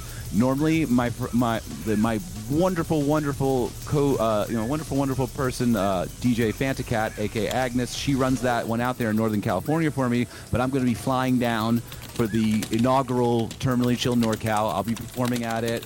Doing a DJ set, she'll be performing at doing a DJ set, and our good friend Frank Job C is coming down and he's going to DJ it as well. So it's going to be a phenomenal night. Everybody, if you're in the Northern California or the um, Bay Area region, come out for it. It's going to be me, Fantacat, and Frank Job C. A lot of fun, really exciting time. Uh, aside from that, I have a single called "This Will Not Be the Life You Wanted," which will probably take another three weeks to come out because it's still being mastered, and then I got the art is being still drawn up for it. So that might be another two or three weeks away from now. Also, of course, Glows the Melts is on vinyl from Needlejuice Yeah. Records. You can get it in a glow in the dark variant, or you can get it in a blood splatter variant. In addition to that, there will be a song, uh, the Vapor Pop uh, uh, com- compilation on Pacific Plaza Records will be coming out soon. I have a song on that. Also, I don't know when. I assume Winter Quilt will be remix. It will be sending. Will be releasing that remix album at some point soon. I have a remix on that. Pop Culture has a remix album. I believe he'll be rele- releasing at some point. I have a remix on that Sick. And um, and uh, Terminally Chill in Philadelphia will be coming back relatively soon, but I don't, I can't give anybody a specific date on that just yet. I'm in talks with the Barbary, which is the venue that throws the that club that does the party. So they're refurbishing. They may be done soon though. So I'll pe- follow my follow me on social media for that information, and uh, and that's that's that's plenty. Man, I can't wait to get back to playing live shows, dude. Yeah. And also tune into Hot Takes every other week. Yeah, we And don't we don't know who our guest is. Skeleton Lipstick Spotify playlist. Oh yeah, yeah, yeah. We're also on our podcast is up on all uh, major uh, streaming services now. We got Apple, we There got. Spotify, we Mhm. got Podbean, we got what's the other one? Google. Thanks to Indie Nice. Advent for the help with that. Um, shout out to So, Indie yeah. Advent for all his amazing Indie work Advent is the in shit. propping up so many people in the vaporwave scene. You Yeah, know, for real. Utopia District for life. Absolutely. absolutely. Yeah, really, really good person, really Great person. kind and sweet. He was our first guest on this show, actually. Oh. Very, very first, our inaugural guest. Mm. Yeah. Okay. Angel, thank you so else, much. Yeah, thank you so much, Angel. I had so much fun what a- talking what with a you. beautiful talk we had, and we I think everybody learned a lot from you. And I know I did, and everyone. I hope they had a wonderful experience listening and I hope interacting so. with us. My mouth is really dry. Yeah, me, too. All right. I'm All gonna. I need to drink like 12 La- LaCroix and then smoke Obviously. 12 bowls and then go to bed. That's a great night. Hope to talk All to right. you again very Should soon, my friend. And too. that is a hot take. That's a hot take. Swinging around American flag, Hell 'cause yeah. that's what America's supposed to be. It's supposed to look like permanently chill. The, the insurance commercial has a fat ass, but like no personality. Yeah, I feel like sitting here and listening to this. No, god damn it. Uh, Isaac, New Noise is not the first fucking Refused album. Rip Isaac a new one today. Do you know what I mean? Like,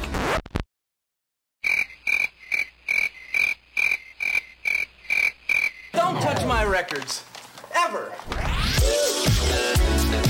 Moving sand.